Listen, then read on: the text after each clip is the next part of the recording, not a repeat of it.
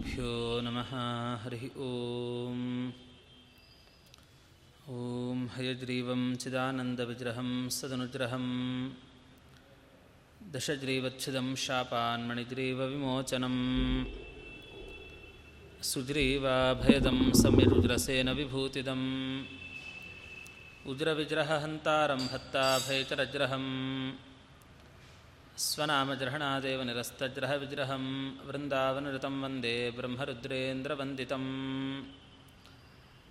स्वान्तस्थानन्तशय्याय पूर्णज्ञानरसारण्यसे उत्तुण्डवात्तरञ्जाय मध्वदुद्धाब्धये नमः गुरुमशिलरुणग्नं सद्रुणैटाधिवासं शमदमपरिनिष्ठं सत्त्वनिष्ठं वरिष्ठम् ಸಚಲಸುಜನಶಿಷ್ಟಂ ನಿತ್ಯ ನಿರ್ಧೂತಟಷ್ಟಂ ಹಯಮುಷಪದನಿಷ್ಠಂ ಮಾಂ ಭಜಂತು ಪ್ರಪನ್ನಾ.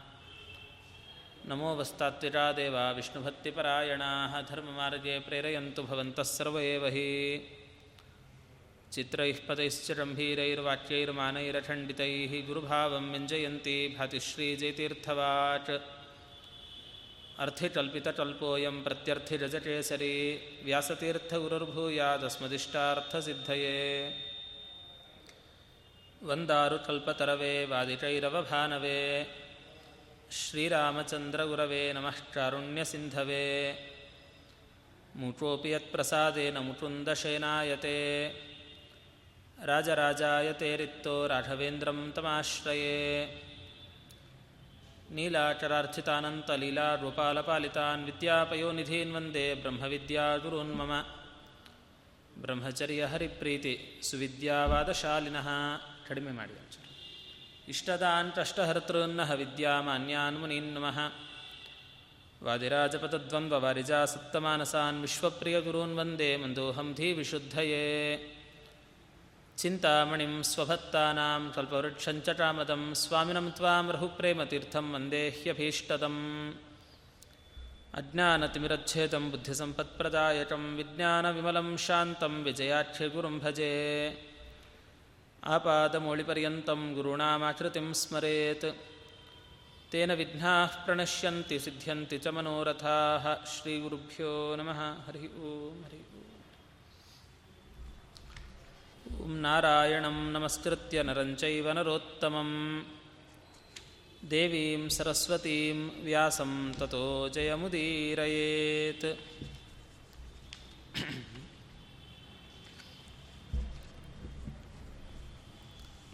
ಇಂದಿನಿಂದ ನಾಲ್ಕು ದಿವಸಗಳ ಕಾಲ ಕಾರ್ತೀಕ ಮಾಸ ಮಹಾತ್ಮ್ಯದ ಚಿಂತನೆ.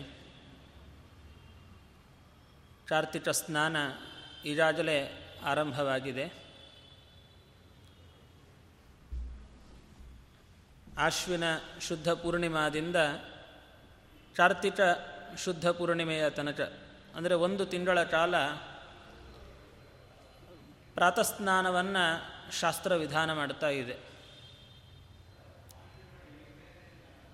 ಪ್ರತಿನಿತ್ಯವೂ ಪ್ರಾತಸ್ನಾನ ಅನ್ನುವಂಥದ್ದು ವಿಹಿತವಾದದ್ದೇ. ಸೂರ್ಯೋದಯಕ್ಕಿಂತಲೂ ಮೊದಲೇ ಸ್ನಾನವನ್ನು ಆಚರಣೆ ಮಾಡಬೇಕು ಅಂತ ಶಾಸ್ತ್ರ. ಆದರೂ ಒಂದು ನಾಲ್ಕು ತಿಂಗಳುಗಳಲ್ಲಿ ಆಟ ಮಾವೈ ಪುನಸ್ನಾತಃ ಅಂತ ವಾದಿರಾಜರ ಚರಿತ್ರೆಯಲ್ಲಿ ಕೇಳುವಂತೆ ಆಷಾಢ ಕಾರ್ತೀಕ ಮಾಢ ಮತ್ತು ವೈಶಾಖ. ಈ ನಾಲ್ಕು ಮಾಸಗಳಲ್ಲಿ ವಿಶೇಷವಾಗಿ ಪ್ರತಿಯೊಬ್ಬರೂ ಅವಶ್ಯವಾಗಿ ಅರುಣೋದಯಕ್ಕೆ ಪ್ರಾತಸ್ನಾನವನ್ನು ಆಚರಿಸಲೇಬೇಕು. ಅದರಲ್ಲಿಯೂ ಬೇರೆ ದಿವಸಗಳಲ್ಲಿ ತನ್ನ ಮನೆಯ ನೀರಿನಲ್ಲಿ ಆದರೂ ಪ್ರಾತಸ್ನಾನವನ್ನು ಮಾಡಬಹುದಂತೆ. ಆದರೆ ಇಂತಹ ಪರ್ವತಾಲಗಳಲ್ಲಿ ಬಹಿರ್ಜಲದಲ್ಲಿ, ಅಂದರೆ ಎಲ್ಲಿಯಾದರೂ ತನ್ನ ಮನೆಯ ನೀರಲ್ಲದೆ ಸಮೀಪದಲ್ಲಿರತಕ್ಕಂತಹ ಯಾವುದಾದರೂ ಪುಣ್ಯ ನದಿ ಅಥವಾ ಸರೋವರ ಅಥವಾ ಯಾವುದಾದ್ರೂ ಒಂದು ಪುಷ್ಕರಣಿ ಇತ್ತು ಅಥವಾ ಬಾವಿ ಇತ್ತು, ಅಂಥ ಕಡೆಯಲ್ಲಿ ಪ್ರಾತಸ್ನಾನವನ್ನು ಮಾಡಬೇಕು ಅಂತ ಶಾಸ್ತ್ರ ತಿಳಿಸಿಕೊಡ್ತಾ ಇದೆ. ಅದರಂತೆ ಏನು ಮುಂದೆ ಕಾರ್ತೀಕ ಮಾಸ ಪ್ರಾರಂಭವಾಗ್ತಾ ಇದೆ. ಅದು ಪೂರ್ಣಿಮಾಂತ ಮಾಸ ಇಟ್ಟುಕೊಂಡಾಗ ಸಾಮಾನ್ಯ ನಮ್ಮಲ್ಲಿ ಲೆಕ್ಕಾಚಾರ ಹೇಗೆ ಅಂತಂದರೆ ಶುದ್ಧ ಪಾಡ್ಯದಿಂದ ಬಹಳ ಅಮಾವಾಸ್ಯೆಯವರೆಗೂ ಒಂದು ತಿಂಗಳು ಅಂತ ಹೇಳಿ. ಆದರೆ ಹುಣ್ಣಿಮೆಯಿಂದ ಹುಣ್ಣಿಮೆಗೆ ಅಂದರೆ ಚಾರ್ ಬಹುಳ ಪಾಡ್ಯದಿಂದ ಶುದ್ಧ ಪೂರ್ಣಿಮೆಯವರೆಗೆ ಒಂದು ತಿಂಗಳು ಅಂತ ಈ ರೀತಿಯ ಲೆಕ್ಕಾಚಾರ ಇಟ್ಕೊಂಡಾಗ ಈಗಾಗಲೇ ಕಾರ್ತೀಕ ಮಾಸ ಪ್ರಾರಂಭವಾಗಿದೆ. ನಮಗೆ ಅಮಾವಾಸ್ಯ ಅಂತ ಇಟ್ಕೊಂಡಾಗ ಮುಂದೆ ಪಾಡ್ಯದಿಂದ ಕಾರ್ತೀಕ ಮಾಸ ಪ್ರಾರಂಭ. ಪೂರ್ಣಿಮಾ ಅಂತ ಅಂತ ಇಟ್ಕೊಂಡಾಗ ಈಗಾಗಲೇ ಕಾರ್ತೀಕ ಮಾಸ ಪ್ರಾರಂಭವಾಗಿದೆ. ಆದ್ದರಿಂದ ಅಶ್ವಿನ ಪೂರ್ಣಿಮಾದಿಂದ ಕಾರ್ತಿಕ ಹುಣ್ಣಿಮೆಯವರೆಗೆ ಪ್ರಾತಸ್ನಾನವನ್ನು ಪ್ರತಿಯೊಬ್ಬರೂ ಅವಶ್ಯವಾಗಿ ಆಚರಣೆ ಮಾಡಲೇಬೇಕು ಅಂತ ವೇದವ್ಯಾಸ ದೇವರ ಆದೇಶ. ಪ್ರತಿಯೊಂದು ಮಾಸಕ್ಕೂ ಅದರದ್ದೇ ಆಗಿರತಕ್ಕಂತಹ ಒಂದು ಮಾಹಾತ್ಮ್ಯವಿರುತ್ತೆ. ಭಗವಾನ್ ವೇದವ್ಯಾಸ ದೇವರು ಸ್ಕಾಂದ ಪುರಾಣ ಮತ್ತು ಪದ್ಮಪುರಾಣ ಮೊದಲಾದ ಪುರಾಣಗಳಲ್ಲಿ ಮಾಸ ಮಹಾತ್ಮ್ಯಗಳನ್ನು ವಿಶೇಷವಾಗಿ ತಾವು ನಿರೂಪಣೆಯನ್ನು ಮಾಡಿದ್ದಾರೆ. ಈ ಹನ್ನೆರಡು ಏನು ಮಾಸಗಳು ಬರ್ತಾವೆ ಒಂದು ವರ್ಷದಲ್ಲಿ, ಆ ಹನ್ನೆರಡು ಮಾಸಗಳಿಗೂ ನಾವು ಮಹಾತ್ಮ್ಯವನ್ನು ಶ್ರವಣ ಮಾಡುತ್ತೇವೆ. ಅದಲ್ಲದೆ ಪ್ರತ್ಯೇಕ ಅಧಿಕ ಮಾಸ ಅಂತ, ಅದು ಆಗಾಡ್ ಎರಡು ವರ್ಷಕ್ಕೊಮ್ಮೆ ಅಧಿಕ ಮಾಸ ಅಂತ ಬರುತ್ತೆ. ಅದರದ್ದು ಮಹಾತ್ಮ್ಯವನ್ನು ನಿರೂಪಣೆ ಮಾಡಿದ್ದಾರೆ. ಹೀಗೆ ಈ ಮಾಸಗಳ ಮಹಾತ್ಮ್ಯವನ್ನು ಹೇಳುವಾಗ, ಸೂತ ಶೌನಟರ ಸಂವಾದದಲ್ಲಿ ಅನೇಕ ಧರ್ಮಗಳನ್ನು ವ್ಯಾಸರು ನಮಗೆ ತಿಳಿಸಿಕೊಡತಕ್ಕಂಥವರಾಗಿದ್ದಾರೆ. ಹಾಗೆ ಈ ಕಾರ್ತಿಕ ಮಾಸದ ಮಹಾತ್ಮ್ಯವು ಸಹಿತ ಇದು ಸ್ಕಾಂದ ಪುರಾಣದಲ್ಲಿ ನಿರೂಪಿತವಾಗಿರತಕ್ಕಂತಹದ್ದು. ನಾವು ಆಯಾ ಮಾಸಗಳಲ್ಲಿ ಪರಮಾತ್ಮನ ಪ್ರೀತ್ಯರ್ಥವಾಗಿ ಯಾವ್ಯಾವ ಧರ್ಮಗಳನ್ನು ಅನುಷ್ಠಾನ ಮಾಡಬೇಕು, ಆಯಾ ಮಾಸ ಮಹಾತ್ಮೆಯಲ್ಲಿ ಅದನ್ನು ವ್ಯಾಸರು ತಿಳಿಸಿಕೊಡುತ್ತಾರೆ. ಹಾಗೆ ಈ ಕಾರ್ತೀಕ ಮಾಸದಲ್ಲಿಯೂ ಅನೇಕ ಧರ್ಮಗಳನ್ನು ತಿಳಿಸಿಕೊಟ್ಟಿದ್ದಾರೆ. ಪ್ರಾತಸ್ನಾನ, ದೀಪದಾನ, ತುಳಸಿ ಪೂಜೆ, ಅಂದರೆ ತುಳಸಿಯಿಂದ ಹರಿಯ ಪೂಜೆಯೂ ಹೌದು, ತುಳಸಿಯ ಪೂಜೆಯೂ ಹೌದು. ಮತ್ತು ವಿಶೇಷವಾಗಿ ಮಾಡತಕ್ಕಂತಹ ಪ್ರಬೋಧಿನಿ ಇತ್ಯಾದಿ ಅನೇಕ ಧರ್ಮಗಳ ಬಗ್ಗೆ ನಿರೂಪಣೆಯನ್ನು ಮಾಡಿದ್ದಾರೆ. ಶೌನಕಾದಿ ಮಹರ್ಷಿಗಳೆಲ್ಲ ನೈಮಿಷಾರಣ್ಯದಲ್ಲಿ ಸೂತ ಪೌರಾಣಿಕರನ್ನು ಪ್ರಶ್ನೆ ಮಾಡ್ತಾ ಇದ್ದಾರೆ. ಸೂತನಶ್ಚಥಿತಂ ಪುಣ್ಯಂ ಮಾಹಾತ್ಮ್ಯಂ ಮಾಧವಸ್ಯ ಚ ಭೂಯೋನ್ಯಚ್ಛ್ರೋತುಮಿಚ್ಛಾಮಹ ಕಾರ್ತಿಕಸ್ಯ ಚ ವೈಭವಂ. ನಮಗೆ ಅನೇಕ ಮಾಸಗಳ ಮಹಾತ್ಮ್ಯವನ್ನು ನಿರೂಪಣೆ ಮಾಡಿದ್ದೀರಿ. ಅದರಲ್ಲಿಯೂ ಮಾಧವ ಮಾಸ, ಮಾಧವ ಅಂದರೆ ವೈಶಾಖ ಮಾಸಕ್ಕೆ ಮಾಧವ ಮಾಸ ಅಂತ ಇನ್ನೊಂದು ಹೆಸರು. ಅಂತಹ ವೈಶಾಖ ಮಾಸದ ಮಹಾತ್ಮ್ಯವನ್ನು ತಿಳಿಸಿಕೊಟ್ಟಿದ್ದೀರಿ. ಮುಂದೆ ಕಾರ್ತಿಕ ಮಾಸದ ಮಹಾತ್ಮ್ಯವನ್ನು ಕೇಳಬೇಕು ಅಂತಿದ್ದೇವೆ. ಅದರ ಬಗ್ಗೆ ನಮಗೆ ಹೇಳುವಂಥವರಾಗಿರಿ. ಈ ಕಲಿಯುಗದಲ್ಲಿ ಜನರೆಲ್ಲರೂ ಚಳಿಯ ಪ್ರಭಾವದಿಂದ ನಾನಾ ರೀತಿಯಲ್ಲಿ ಅವರಿಗೆ ಚಿತ್ತ ಕಾಲುಷ್ಯ ಅಂದರೆ ಮನಸ್ಸು ವ್ಯಗ್ರವಾಗಿರತಕ್ಕಂಥದ್ದಾಗಿರುತ್ತೆ. ಅದರಿಂದ ನಾನಾ ತರಹದ ಪಾಪಕರ್ಮಗಳನ್ನೇ ನಿರಂತರವಾಗಿ ಅವರು ಆಚರಣೆ ಮಾಡ್ತಾ ಇರ್ತಾರೆ. ಅದರಿಂದ ಪರಮಾತ್ಮನಿಗೆ ವಿಮುಖರಾಗಿ ಸಂಸಾರದಲ್ಲಿಯೇ ನಿರಂತರವಾಗಿ ಅವರು ತೊಡಗಿರ್ತಾರೆ. ಮತ್ತು ಇಂಥವರ ಉದ್ಧಾರ ಹೇಗಾಗಬೇಕು? ಅದನ್ನು ನಮಗೆ ತಿಳಿಸಿಕೊಡಿ. ಕ್ರೋಧರ್ಮ ಸರ್ವಧರ್ಮಾಣ ಅಧಿಕ ಮೋಕ್ಷ ಸಾಧನ ಎಲ್ಲ ಧರ್ಮಗಳ ಪೈಕಿ ಅತ್ಯುತ್ತಮವಾಗಿರತಕ್ಕಂಥ ಪರಮಧರ್ಮ ಯಾವುದು? ಮೋಕ್ಷಕ್ಕೆ ಸಾಧನೀಭೂತವಾಗಿರತಕ್ಕಂಥ ಧರ್ಮ ಯಾವುದು? ಅದರ ಬಗ್ಗೆ ನಮಗೆ ಹೇಳಿರಿ. ಅಂತ ಈ ರೀತಿಯಲ್ಲಿ ಶೌನಕಾದಿ ಮಹರ್ಷಿಗಳೆಲ್ಲ ಸೂತಾಚಾರ್ಯರನ್ನು ಪ್ರಶ್ನೆ ಮಾಡಿದಾಗ ಸೂತ ಪೌರಾಣಿಕರು ಹೇಳುತ್ತಾರೆ ಹೇ ಋಷಿಗಳೇ, ಹಿಂದೆ ಚತುರ್ಮುಖ ಬ್ರಹ್ಮದೇವರ ಮಕ್ಕಳಾಗಿರತಕ್ಕಂತಹ ನಾರದರು ತಾವು ಒಮ್ಮೆ ಬ್ರಹ್ಮದೇವರನ್ನೇ ಈ ಪ್ರಶ್ನೆ ಮಾಡಿದರಂತೆ. ಆ ಸಂವಾದವನ್ನೇ ನಿಮಗೆ ಹೇಳುತ್ತೇನೆ. ಅಂದರೆ ಸುತಾಚಾರ್ಯರು ಬ್ರಹ್ಮನಾರದರ ಸಂವಾದವನ್ನೇ ಶೌನಕಾದಿಗಳಿಗೆ ತಿಳಿಸಿಕೊಡ್ತಾ ಇದ್ದಾರೆ. ನಾರದರು ಒಂದು ಸಂದರ್ಭದಲ್ಲಿ ಬ್ರಹ್ಮದೇವರ ಹತ್ರ ಹೋಗಿ ಅವರಿಗೆ ನಮಸ್ಕಾರವನ್ನು ಮಾಡಿ ಪ್ರಾರ್ಥನೆ ಮಾಡುತ್ತಾರೆ. ವೈಷ್ಣವಂ ಬ್ರೂಹಿ ಮೇ ಧರ್ಮಂ ಸರ್ವಪಾಪ ವಿನಾಶನಂ. ಹೇ ಬ್ರಹ್ಮದೇವರೇ, ನೀವು ಪರಮಾತ್ಮನ ಅಚ್ಛಿನ್ನ ಭಕ್ತರಾಗಿದ್ದೀರಿ. ನನಗೆ ಆ ವಿಷ್ಣುವಿನ ಪ್ರೀತಿಕರವಾಗಿರತಕ್ಕಂತಹ ಧರ್ಮಗಳನ್ನು ತಿಳಿಸಿಕೊಡಿ. ಯಾವ ಧರ್ಮಗಳ ಅನುಷ್ಠಾನದಿಂದ ಮನುಷ್ಯ ತಾನು ಎಲ್ಲ ಪಾಪಗಳಿಂದ ಮುಕ್ತನಾಗ್ತಾನೋ ದೇವರಿಗೆ, ದೇವರ ಪ್ರೀತಿಯನ್ನು ಗಳಿಸ್ತಾನೋ ಅಂಥ ಧರ್ಮಗಳನ್ನು ನಮಗೆ ಹೇಳತಕ್ಕಂಥವರಾಗಿರಿ. ಇನ್ನು ಅನೇಕ ಮಾಸಗಳ ಮಹಾತ್ಮ್ಯವನ್ನು ನಮಗೆ ನಿರೂಪಣೆ ಮಾಡಿದ್ದೀರಿ. ಮುಂದೆ ಕಾರ್ತಿಕ ಮಾಸದ ಮಹಾತ್ಮ್ಯವೊಂದು ನಾನು ಶ್ರವಣ ಮಾಡಿರಲಿಲ್ಲ. ಅದನ್ನು ನನಗೆ ತಿಳಿಸಿಕೊಡ್ತಕ್ಕಂಥವರಾಗಿರಿ. ಯಾಕೆಂದರೆ ನಾರದರು ಬ್ರಹ್ಮದೇವರ ಮಕ್ಕಳು. ಮತ್ತು ಬ್ರಹ್ಮದೇವರಿಂದ ಅನೇಕ ತತ್ವಗಳನ್ನು ಉಪದೇಶ ಪಡೆದವರು. ಆದ್ದರಿಂದ ಶಿಷ್ಯರು ಹೌದು. ಅದನ್ನು ಹೇಳ್ತಾರೆ ಶಿಷ್ಯಸ್ತೇಹಂ ಪಿತಾಮಹ. ನಾನು ನಿಮ್ಮ ಶಿಷ್ಯನಾಗಿದ್ದೇನೆ. ನನಗೆ ಎಲ್ಲ ಧರ್ಮಗಳನ್ನು ಹೇಳಬೇಕು. ಕಾರ್ತಿಕ ಮಾಸದಲ್ಲಿ ಮನುಷ್ಯರು ತಾವು ಬೆಳಗ್ಗೆ ಎದ್ದಾಗಿಂದ ಶುರು ಮಾಡಿ ರಾತ್ರಿಯವರೆಗೆ ಯಾವ್ಯಾವ ಸತ್ಕರ್ಮಗಳನ್ನು ಅನುಷ್ಠಾನ ಮಾಡಬೇಕು. ಪ್ರಾತಸ್ನಾನ ಏನು, ಮತ್ತು ವಿಷ್ಣುವಿನ ಪೂಜೆ, ದೀಪದಾನ ಮತ್ತು ಆ ಮಾಸದಲ್ಲಿ ಹಿಡಿಯಬೇಕಾಗಿರತಕ್ಕಂಥ ಅನೇಕ ವ್ರತಗಳು, ನಿಯಮಗಳು, ಇದನ್ನೆಲ್ಲವನ್ನು ನಮಗೆ ತಿಳಿಸ್ರಿ. ಇನ್ನು ಗೋಪೀಚಂದನದ ಮಹಾತ್ಮೆ ಅಂಥದ್ದು, ತುಳಸಿಯ ಮಹಾತ್ಮೆ ಅಂಥದ್ದು, ಅದನ್ನು ನಮಗೆ ಹೇಳುವಂಥವರಾಗಿರಿ. ಪ್ರಬೋಧಿನ್ಯಾಶ್ಚ ಮಾಹಾತ್ಮ್ಯಂ, ಪ್ರಬೋಧಿನಿ ಅಂತ. ಅಂದರೆ ಪರಮಾತ್ಮ ಏನು ಈ ಚಾತುರ್ಮಾಸ್ಯದ ನಾಲ್ಕು ತಿಂಗಳುಗಳ ಕಾಲ ತಾನು ಯೋಗ ನಿದ್ರೆಯಲ್ಲಿರ್ತಾನೆ ಅಂತಹ ಪರಮಾತ್ಮನನ್ನು ಎಬ್ಬಿಸುವಂತಹ ಕೆಲಸ.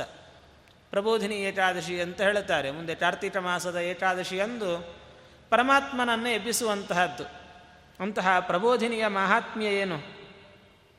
ಮತ್ತು ಮುದ್ರಾಧಾರಣೆಯ ಮಹಾತ್ಮ್ಯ ಅಂತಹದ್ದು ಅಂದರೆ ಈ ಕಾರ್ತಿಕ ಮಾಸದ ಮಹಾತ್ಮ್ಯ ಅಂದರೆ ಕೇವಲ ಈ ಮಾಸಕ್ಕಷ್ಟೇ ಸಂಬಂಧಪಟ್ಟಿರೋದು ಇದರಲ್ಲಿರುವುದಿಲ್ಲ ನಮ್ಮ ದೈನಂದಿನ ಅನುಷ್ಠಾನಕ್ಕೆ ಸಂಬಂಧಪಟ್ಟಂಥ ಅನೇಕ ಅಪೂರ್ವ ವಿಚಾರಗಳನ್ನು ಈ ಗ್ರಂಥದಲ್ಲಿ ತಿಳಿಸಿಕೊಟ್ಟಿದ್ದಾರೆ.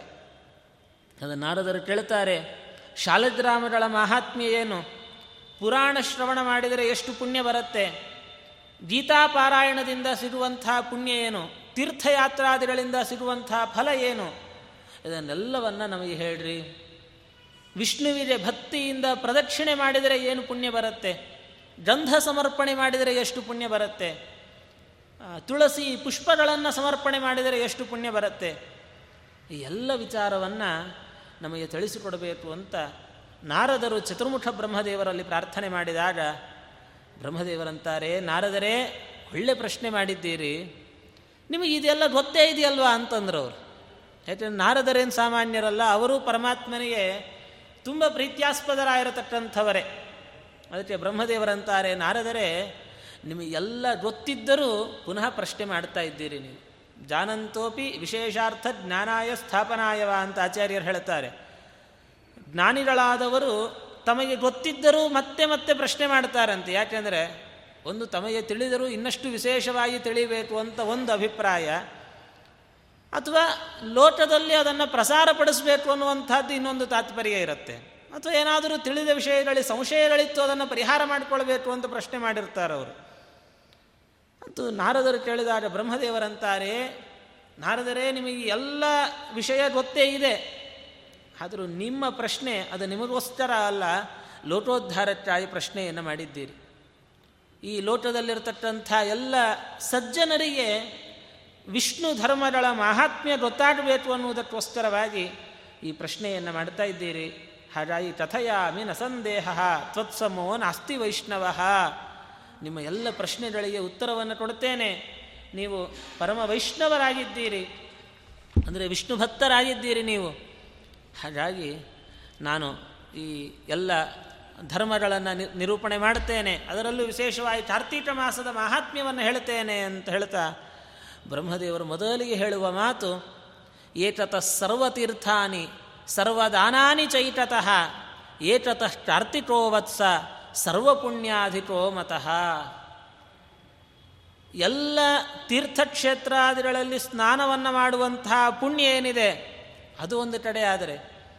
ಎಲ್ಲ ದಾನಾದಿಗಳ ಒಂದು ಪುಣ್ಯ, ಅಂದರೆ ಎಲ್ಲ ಬಗೆಯ ದಾನಗಳು, ಗೋದಾನ, ಭೂದಾನ, ತಿಲದಾನ, ಸುವರ್ಣ, ಹಿರಣ್ಯ, ಎಲ್ಲ ದಾನಗಳನ್ನು ಕೊಟ್ಟಂತಹ ಪುಣ್ಯ ಒಂದು ಕಡೆ ತಟ್ಟಡೆಯಲ್ಲಿಟ್ಟರೆ ಮತ್ತೊಂದು ಕಡೆ ಕಾರ್ತೀಕ ಮಾಸದಲ್ಲಿ ಮಾಡುವಂತಹ ಧರ್ಮಾನುಷ್ಠಾನದ ಪುಣ್ಯವನ್ನಿಟ್ಟರೆ ಕಾರ್ತೀಕದ ಪುಣ್ಯವೇ ಅಧಿಕ ಆಗಿಬಿಡತ್ತಂತೆ. ಅರ್ಥಾತ್ ಎಲ್ಲ ತೀರ್ಥಕ್ಷೇತ್ರಾದಿಗಳ ಪುಣ್ಯ, ಎಲ್ಲ ದಾನಗಳ ಪುಣ್ಯ ಕಾರ್ತಿಕ ಮಾಸದ ಧರ್ಮಾನುಷ್ಠಾನದಿಂದಲೇ ಬರುತ್ತೆ. ಅಂದರೆ ವಿಷ್ಣುವಿಗೆ ಅಷ್ಟು ಪ್ರೀತಿಕರವಾಗಿರತಕ್ಕಂತಹ ಮಾಸ ಇದು. ಪರಮಾತ್ಮನಿಗೂ ಹೌದು, ರುದ್ರದೇವರಿಗೂ ಹೌದು. ಕಾರ್ತಿಕ ಸೋಮವಾರ ವಿಶೇಷ ರುದ್ರದೇವರ ಆರಾಧನೆಯನ್ನು ಮಾಡ್ತೇವೆ. ಹಾಗಾಗಿ ಭಗವಂತನಿಗೆ ರುದ್ರದೇವರಿಗೆ ಎಲ್ಲರಿಗೂ ಇಷ್ಟವಾಗಿರತಕ್ಕಂತಹ ಮಾಸ ಅಂತ ತಿಳಿಸಿದ್ದಾರೆ. ಯತ್ಕಿಂಚಿತ್ ಕುರುತೆ ಪುಣ್ಯಂ ವಿಷ್ಣು ಮುದ್ದಿಶ್ಯ ಕಾರ್ತಿಕೆ. ಈ ಕಾರ್ತಿಕ ಮಾಸದಲ್ಲಿ ಹರಿಪ್ರೀತ್ಯರ್ಥವಾಗಿ ಏನೇನು ಧರ್ಮಾನುಷ್ಠಾನವನ್ನು ನಾವು ಮಾಡುತ್ತೇವೆ, ಆ ಪ್ರತಿಯೊಂದು ಕರ್ಮಕ್ಕೂ ಅಕ್ಷಯವಾಗಿರತಕ್ಕಂತಹ ಪುಣ್ಯ ಇದೆಯಂತೆ ಮಾಡುವಂತಹ ಒಂದು ಸಣ್ಣ ಕರ್ಮವು ಅತಿಶಯವಾಗಿರತಕ್ಕಂತಹ ಪುಣ್ಯವನ್ನು ನಮಗೆ ಕೊಡುವಂತಹದ್ದಾಗತ್ತೆ. ಸತ್ಯಮುತ್ತಂ ಹರಿಪ್ರಿಯ, ಇದು ಸತ್ಯ ಇದು ಸತ್ಯ ಅಂತ ಸ್ಥಾಪನೆ ಮಾಡುತ್ತಿದ್ದಾರೆ ಬ್ರಹ್ಮದೇವರು. ಆದ್ದರಿಂದ ಕಾರ್ತೀಕ ಮಾಸದಲ್ಲಿ ಹರಿಪ್ರೀತ್ಯರ್ಥವಾಗಿ ಪ್ರತಿಯೊಬ್ಬ ವ್ಯಕ್ತಿ ಯಾವುದಾದರೂ ಒಂದು ವ್ರತವನ್ನು ತಾವು ಹಿಡಿಬೇಕು. ಅದು ವ್ರತ ಅಂತಂದಷ್ಟು ಮಾತ್ರಕ್ಕೆ ಅದು ಯಾವುದು ಅಂತ ನಾವು ಪ್ರಶ್ನೆ ಮಾಡುವಂತೆ ಇಲ್ಲ. ಯಾವುದಾದ್ರೂ ಹರಿಪ್ರೀತ್ಯರ್ಥವಾಗಿ, ಉದಾಹರಣೆಗೆ ಈ ಚಾರ್ತೀಟ ಇವಾಗ ಉದಾಹರಣೆ ದ್ವಿದಳ ವ್ರತ ನಡೀತಾ ಇದೆ. ಇದು ಚಾತುರ್ಮಾಸ್ಯಾಂಗವಾಗಿ ಮಾಡುವಂತಹದ್ದು. ಅಥವಾ ಚಾರ್ತೀಟದಲ್ಲಿ ನಿತ್ಯ ದೇವರಿಗೆ ನಾವು ತುಳಸಿಯಿಂದ ಅರ್ಚನೆ ಮಾಡ್ತೇನೆ ಅದೊಂದು ನಿಯಮ. ವ್ರತ ಅಂದರೆ ಅದೊಂದು ವ್ರಿಯತೆ ಅಂತ. ಒಂದು ನಿಯಮವನ್ನು ಹಿಡಿಯುವಂಥದ್ದು ಅಥವಾ ಇಡೀ ಕಾರ್ತಿಕ ಮಾಸ ನಾನು ನಿತ್ಯ ಪುರಾಣ ಶ್ರವಣ ಮಾಡುತ್ತೇನೆ. ಅಥವಾ ಇಂಥದ್ದೊಂದು ಪಾರಾಯಣ ಮಾಡ್ತೇನೆ ಹೀಗೆ ಏನಾದರೂ ಒಂದು ನಿಯಮವನ್ನು ಹಿಡಿಬೇಕಂತ. ಹರಿಪ್ರೀತ್ಯರ್ಥವಾಗಿ ಪ್ರತಿಯೊಬ್ಬರು ಯಾವುದಾದ್ರೂ ಒಂದು ನಮಗೆ ಯಥಾಯೋಗ್ಯವಾಗಿ ಯಥಾಶಕ್ತಿಯಾಗಿ ಯಥಾಮತಿಯಾಗಿ ಯಾವುದಾದ್ರೂ ಒಂದು ನಿಯಮವನ್ನು ಅನುಷ್ಠಾನ ಮಾಡಬೇಕು ಅಂತ ತಿಳಿಸಿದ್ದಾರೆ. ಅದರಂತೆ ಪರಾನ್ನ ವರ್ಜನ ಅದು ಯಾವಾಗಲೂ ಶಾಸ್ತ್ರ ವಿಧಾನ ಮಾಡುತ್ತೆ. ಅದರಲ್ಲೂ ವಿಶೇಷವಾಗಿ ಕಾರ್ತಿಕ ಮಾಸದಲ್ಲಿ ಯಾರು ಪರಾನ್ನವನ್ನು ಬಿಟ್ಟಿರ್ತಾರೆ, ಪರಾನ್ನ ಅಂದರೆ ಮತ್ತೊಬ್ಬರ ಮನೆಯ ಅನ್ನವನ್ನು ಅಥವಾ ಮತ್ತೊಂದು ಕಡೆಯ ಅನ್ನ. ಅದು ಮನೆ ಅಂತಲೇ ಏನಿಲ್ಲ. ಯಾವುದಾದ್ರೂ ಮತ್ತೊಂದು ಅನ್ನವನ್ನು ಯಾರು ತನ್ನ ಮನೆಯ ಅನ್ನವನ್ನು ಬಿಟ್ಟು ಮತ್ತೊಂದು ಅನ್ನವನ್ನು ಸ್ವೀಕಾರ ಮಾಡೋದು. ಅದನ್ನು ಯಾರು ಬಿಡ್ತಾರೆ? ಅಂಥವರು ವಿಶೇಷವಾಗಿ ಪರಮಾತ್ಮನಿಗೆ ಪ್ರೀತ್ಯಾಸ್ಪದರಾಗ್ತಾರೆ. ಆದ್ದರಿಂದ ನಕಾರ್ತಿಕ ಸಮೋ ನಚೃತೇನ ನತೃತೇನ ಸಮಂ ಯುಗಂ, ನಚ ವೇದ ಸಮಂ ಶಾಸ್ತ್ರಂ ನತೀರ್ಥಂ ಗಂಜಯಾ ಸಮಂ ಒಳ್ಳೆಯ ಸುಭಾಷಿತ ಇದು. ವ್ಯಾಸರು ಹೇಳ್ತಾರೆ, ನ ಟಾರ್ತಿಟ ಸಮೂಹ ಮಾಸ ಕಾರ್ತಿಕಕ್ಕೆ ಸಮವಾದ ಮಾಸ ಇಲ್ಲ. ತ್ರಿತೈಜಕ್ಕೆ ಸಮಾನವಾದ ಯುಗ ಇಲ್ಲ. ವೇದಗಳಿಯ ಸಮಾನವಾದ ಶಾಸ್ತ್ರ ಇಲ್ಲ. ಜಂಜಜ ಸಮಾನವಾಗಿರತಕ್ಕಂಥ ತೀರ್ಥ ಮತ್ತೊಂದಿಲ್ಲ. ಹೀಗೆ ಪೂರ್ವಂ ತೃತಸ್ಯ ಪುಣ್ಯಸ್ಯ ಕ್ಷಯಂಪ ಯಾರು? ಆದ್ದರಿಂದ ಇಂಥ ಕಾರ್ತಿಕ ಮಾಸದಲ್ಲಿ ಪ್ರತಿಯೊಬ್ಬರೂ ನಿಯಮಾನ್ವಿತರಾಗಿಯೇ ಇರಬೇಕು. ಯಾವುದಾದರೂ ಹರಿಪ್ರೀತ್ಯರ್ಥವಾದ ವ್ರತ ಹಿಡಿಬೇಕು ಅಂತ ಆದೇಶ ಮಾಡುತ್ತಿದ್ದಾರೆ ಹೀಗೆ ಮಾಡದೇ ಇದ್ದರೆ ಒಂದು ಅನರ್ಥವನ್ನು ತಿಳಿಸಿದ್ದಾರೆ ಶಾಸ್ತ್ರಕಾರರು. ಯಾರು ಈ ಕಾರ್ತೀಕ ಮಾಸದಲ್ಲಿ ಹರಿಪ್ರೀತ್ಯರ್ಥವಾಗಿ ಯಾವ ನಿಯಮವನ್ನು ಹಿಡಿಯುವುದಿಲ್ಲ, ಯಾವುದನ್ನು, ಯಾವ ಸತ್ಕರ್ಮವನ್ನು ಮಾಡುವುದಿಲ್ಲ, ಅಂತಹ ವ್ಯಕ್ತಿ ತಾನು ಹಿಂದೆ ಮಾಡಿದ ಪುಣ್ಯವನ್ನು ಇಲ್ಲಿ ಕಳ್ಕೊಳ್ತಾನಂತ.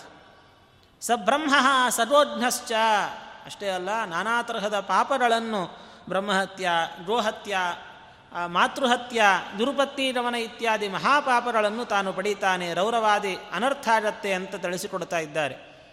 ಇದರ ತಾತ್ಪರ್ಯ ನಮಗೇನು ಹೆದರಿಸಿ ಬಲಾತ್ಕಾರವಾಗಿ ನಮ್ಮಿಂದ ಧರ್ಮ ಮಾಡಿಸೋದು ಅಂತ ಅರ್ಥ ಅಲ್ಲ.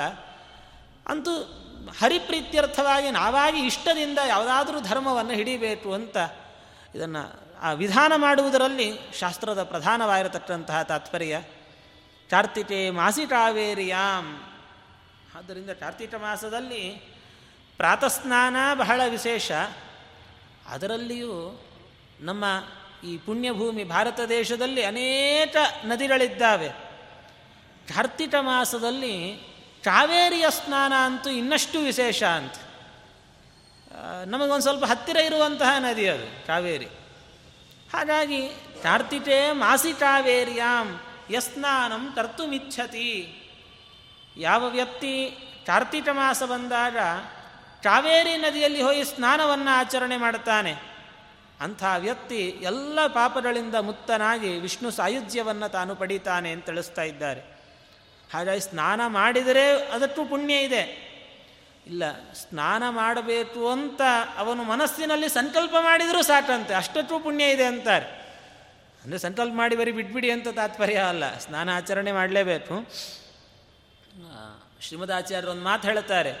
ಯತತೋಪಿ ಹರೇ ಪದ ಸಂಸ್ಮರಣೆ ಸಟಲಂ ಮಾಶು ಲಯಂ ವ್ರಜತಿ. ಸ್ಮರತಸ್ತು ವಿಮುಕ್ತಿ ಪದಂ ಪರಮಂ ಸ್ಫುಟಮೇಷ್ಯತಿ ತತ್ ಕಿಂ ಅಪಾಕ್ರಿಯತೆ ಅಂತ. ಪರಮಾತ್ಮನ ಪಾದವನ್ನು ಸ್ಮರಣೆ ಮಾಡಿದವರಿಗೆ ಪುಣ್ಯ ಇದೆ, ಹೌದು. ಆದರೆ ಯತತೋಪಿ ಹರೇಹೆ ದೇವರ ಪಾದವನ್ನು ನೆನೀತೇನೆ ಅಂತ ಪ್ರಯತ್ನ ಪಟ್ಟರೂ ಸಾಕಂತೆ ನಮ್ಮ ಎಲ್ಲ ಪಾಪಗಳು ನಾಶ ಆಗ್ತಾವೆ. ಇನ್ನು ಸ್ಮರಣೆ ಮಾಡಿದರೆ ಅಂತೂ ಮೋಕ್ಷವೇ ನಮ್ಮ ಅಂಜೆಯಲ್ಲಿ ನಮಗೆ ಸಿಕ್ಕಿಬಿಡತ್ತೆ ಅಂತ ತಿಳಿಸ್ತಾ ಇದ್ದಾರೆ. ಆ ರೀತಿ ಕಾರ್ತೀಕ ಮಾಸದಲ್ಲಿ ಯಸ್ನಾನಂ ಕರ್ತುಮಿಚ್ಛತಿ ಈ ಕಾವೇರಿ ನದಿ ನಾನು ಹೋಗ್ತೇನೆ, ಸ್ನಾನ ಮಾಡ್ತೇನೆ, ಮನಸ್ಸಿನಲ್ಲಿ ಹಾಗೆ ನೆನೆದರೂ ಸಾಕಂತೆ. ಅದಷ್ಟಕ್ಕೂ ವಿಶೇಷವಾದಂತಹ ಪುಣ್ಯ ಇದೆ. ವಿಷ್ಣು ಸಾಯುಜ್ಯವನ್ನು ಅವರು ಪಡೀತಾರೆ ಅಂತ ತಿಳಿಸಿಕೊಡ್ತಾ ಇದ್ದಾರೆ. ಇಷ್ಟು ಹೇಳುವಾಗ ಒಂದು ಪ್ರಶ್ನೆ ಬರ್ತಾ ಇದೆ. ನಮ್ಮಲ್ಲಿ ಏನು ಅನೇಕ ನದಿಗಳಿದ್ದಾವೆ, ನದಿಗಳಲ್ಲಿಯೂ ಒಂದು ತಾರತಮ್ಯವನ್ನು ಶಾಸ್ತ್ರ ನಿರೂಪಣೆ ಮಾಡಿದ್ದುಂಟು. ಎಲ್ಲದರಲ್ಲಿಯೂ ಒಂದು ತರತಮ ಭಾವ ಅನ್ನುವಂಥದ್ದು ನಮ್ಮ ಸಿದ್ಧಾಂತದಲ್ಲಿ ಇದ್ದೇ ಇದೆ. ಹಾಗೆ ಪರ್ವತಗಳಲ್ಲಿಯೂ ತಾರತಮ್ಯ ಉಂಟು, ನದಿಗಳಲ್ಲಿಯೂ ರಾಘವೇಂದ್ರ ಸ್ವಾಮಿಗಳವರೇ ಒಂದು ನದಿ ತಾರತಮ್ಯ ಸ್ತೋತ್ರ ಅಂತ ರಚನೆ ಮಾಡಿಕೊಟ್ಟಿದ್ದಾರೆ. ಅದರಲ್ಲಿ ಎಲ್ಲ ನದಿಗಳ ಪೈಕಿ ಗಂಗಾ ನದಿ ಭಾರಿ ಪ್ರಶಸ್ತ ಅಂತ ಎಲ್ಲ ಪುರಾಣಗಳಲ್ಲಿ ವರ್ಣನೆ ಮಾಡಿದ್ದುಂಟು. ಆದರೆ ಕಾರ್ತೀಕ ಮಾಸದಲ್ಲಿ ಹೇಳುವಾಗ ಕಾವೇರಿಯ ಹೆಚ್ಚಿನ ಪ್ರಾಶಸ್ತ್ಯವನ್ನು ಕೊಟ್ಟಿದ್ದಾರೆ. ಅದು ಯಾಕೆ ಹಾಗೆ? ಒಂದು ಪ್ರಶ್ನೆ ಬಂದಿದ್ದಕ್ಕೆ ಅದಕ್ಕೆ ಕಾವೇರಿಯ ಮಹಾತ್ಮ್ಯವನ್ನು ನಿರೂಪಣೆ ಮಾಡ್ತಾ ಇಲ್ಲಿ ಹೇಳ್ತಾರೆ, ಕಾವೇರಿಯ ವಿಷಯೇ ಬ್ರಹ್ಮನ್ ಸಾವಧಾನಮನಾಶೃಣು ಹಿಂದೆ ಒಂದು ಸಂದರ್ಭದಲ್ಲಿ ಜಂಜಾದೇವಿ ಪರಮಾತ್ಮನ ಪಾದದಿಂದಲೇ ಅವತಾರ ಮಾಡಿರತಕ್ಕಂಥವಳು ಗಂಗೆ. ವಿಷ್ಣು ಪಾದಾಬ್ಜ ಸಂಭವ ಅಂತ ಹೇಳುತ್ತಾರೆ ಮೂರು ಲೋಟಗಳನ್ನು ಪವಿತ್ರಗೊಳಿಸುವವಳು. ಎಲ್ಲರ ಪಾಪಗಳನ್ನು ತನ್ನ ಸ್ಮರಣೆ ಮಾತ್ರದಿಂದ ಪರಿಹಾರ ಮಾಡುವವಳು ಗಂಗೆ. ಗಂಜಾ ಗಂಜೇತಿಯೊಬ್ಬರು ಯಾತಂತ ಹೇಳಿದ ಹಾಗೆ ನೆನೆಸಿದರೆ ಸಾಕು ಪಾಪ ಪರಿಹಾರ ಮಾಡುತ್ತಾಳಂತೆ. ಅಂತಹ ಗಂಗೆ ತಾನು ಒಂದು ಸಂದರ್ಭದಲ್ಲಿ ಯೋಚನೆಯನ್ನು ಮಾಡ್ತಾಳೆ.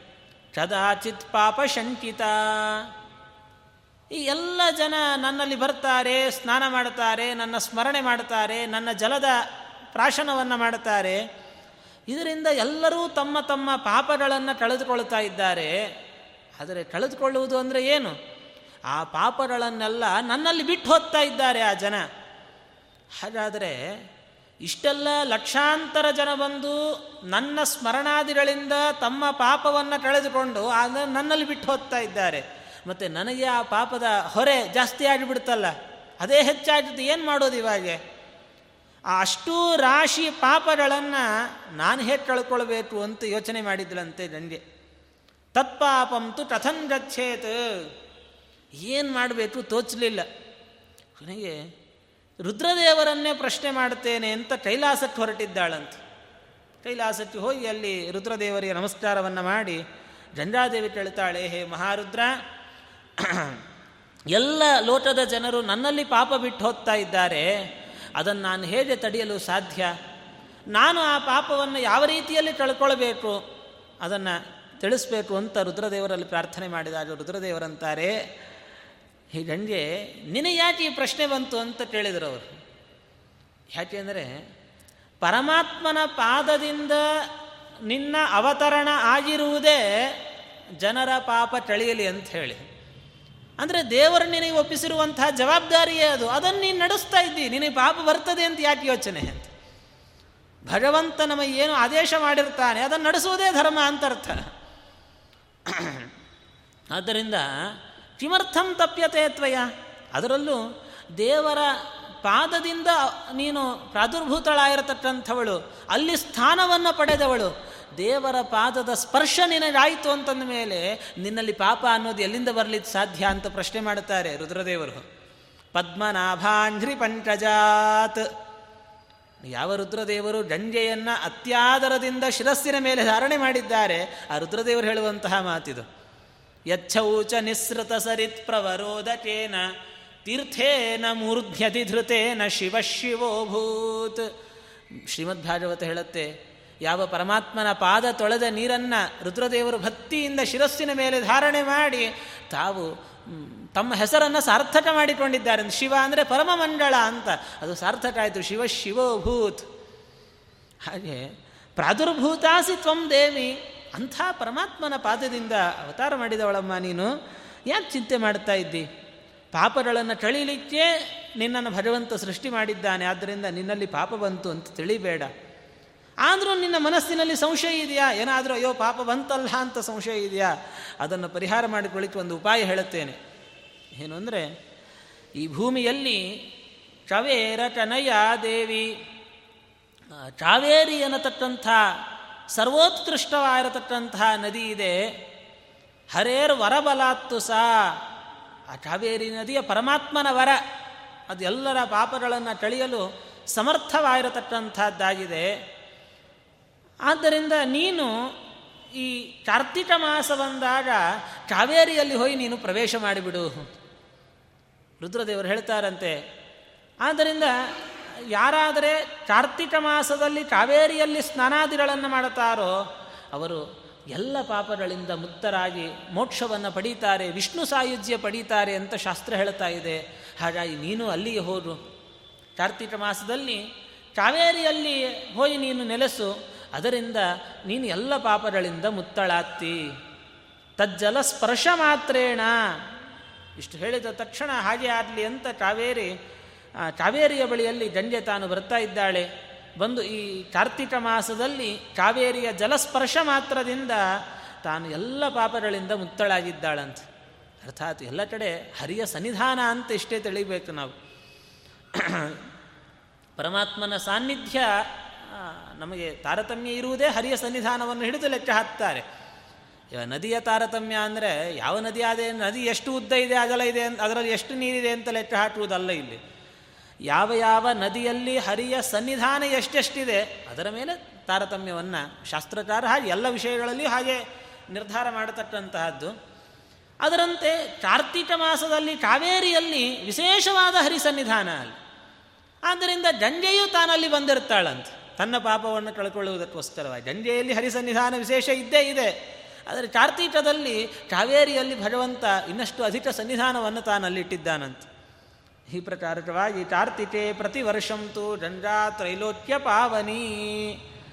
ಆದ್ದರಿಂದ ಪ್ರತಿ ವರ್ಷವೂ ಕಾರ್ತಿಕ ಮಾಸ ಬಂದಾಗ ಈ ಮೂರು ಲೋಟಗಳನ್ನು ಪವಿತ್ರಗೊಳಿಸುವ ಗಂಗೆ ತಾನು ಕಾವೇರಿಯ ಬಂದು ಪವಿತ್ರಳಾಗ್ತಾಳೆ.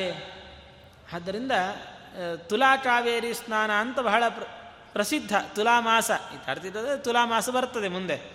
ಅಂತಹ ತುಲಾಮಾಸ ಬಂದಾಗ ಕಾವೇರಿಯಲ್ಲಿ ಸ್ನಾನವನ್ನು ಮಾಡೋಣದರಿಂದ ಮನುಷ್ಯ ಎಲ್ಲ ದುರಿತಗಳಿಂದ ಮುಕ್ತನಾಗಿ ಸದ್ಯದಲ್ಲಿಯೇ ತಾನು ಮೋಕ್ಷವನ್ನು ಪಡೀತಾನೆ ಅಂತ ಹೇಳ್ತಾ, ಆದ್ದರಿಂದ ಇತಿಹಾಸ ಮಿಮಂಶ್ರುತ್ವ ಈ ಒಂದು ಇತಿಹಾಸವನ್ನು ಶ್ರವಣ ಮಾಡ್ತಾ, ಭಕ್ತಿಯಿಂದ ಕಾವೇರಿಯ ಸ್ನಾನವನ್ನು ಮಾಡಬೇಕು.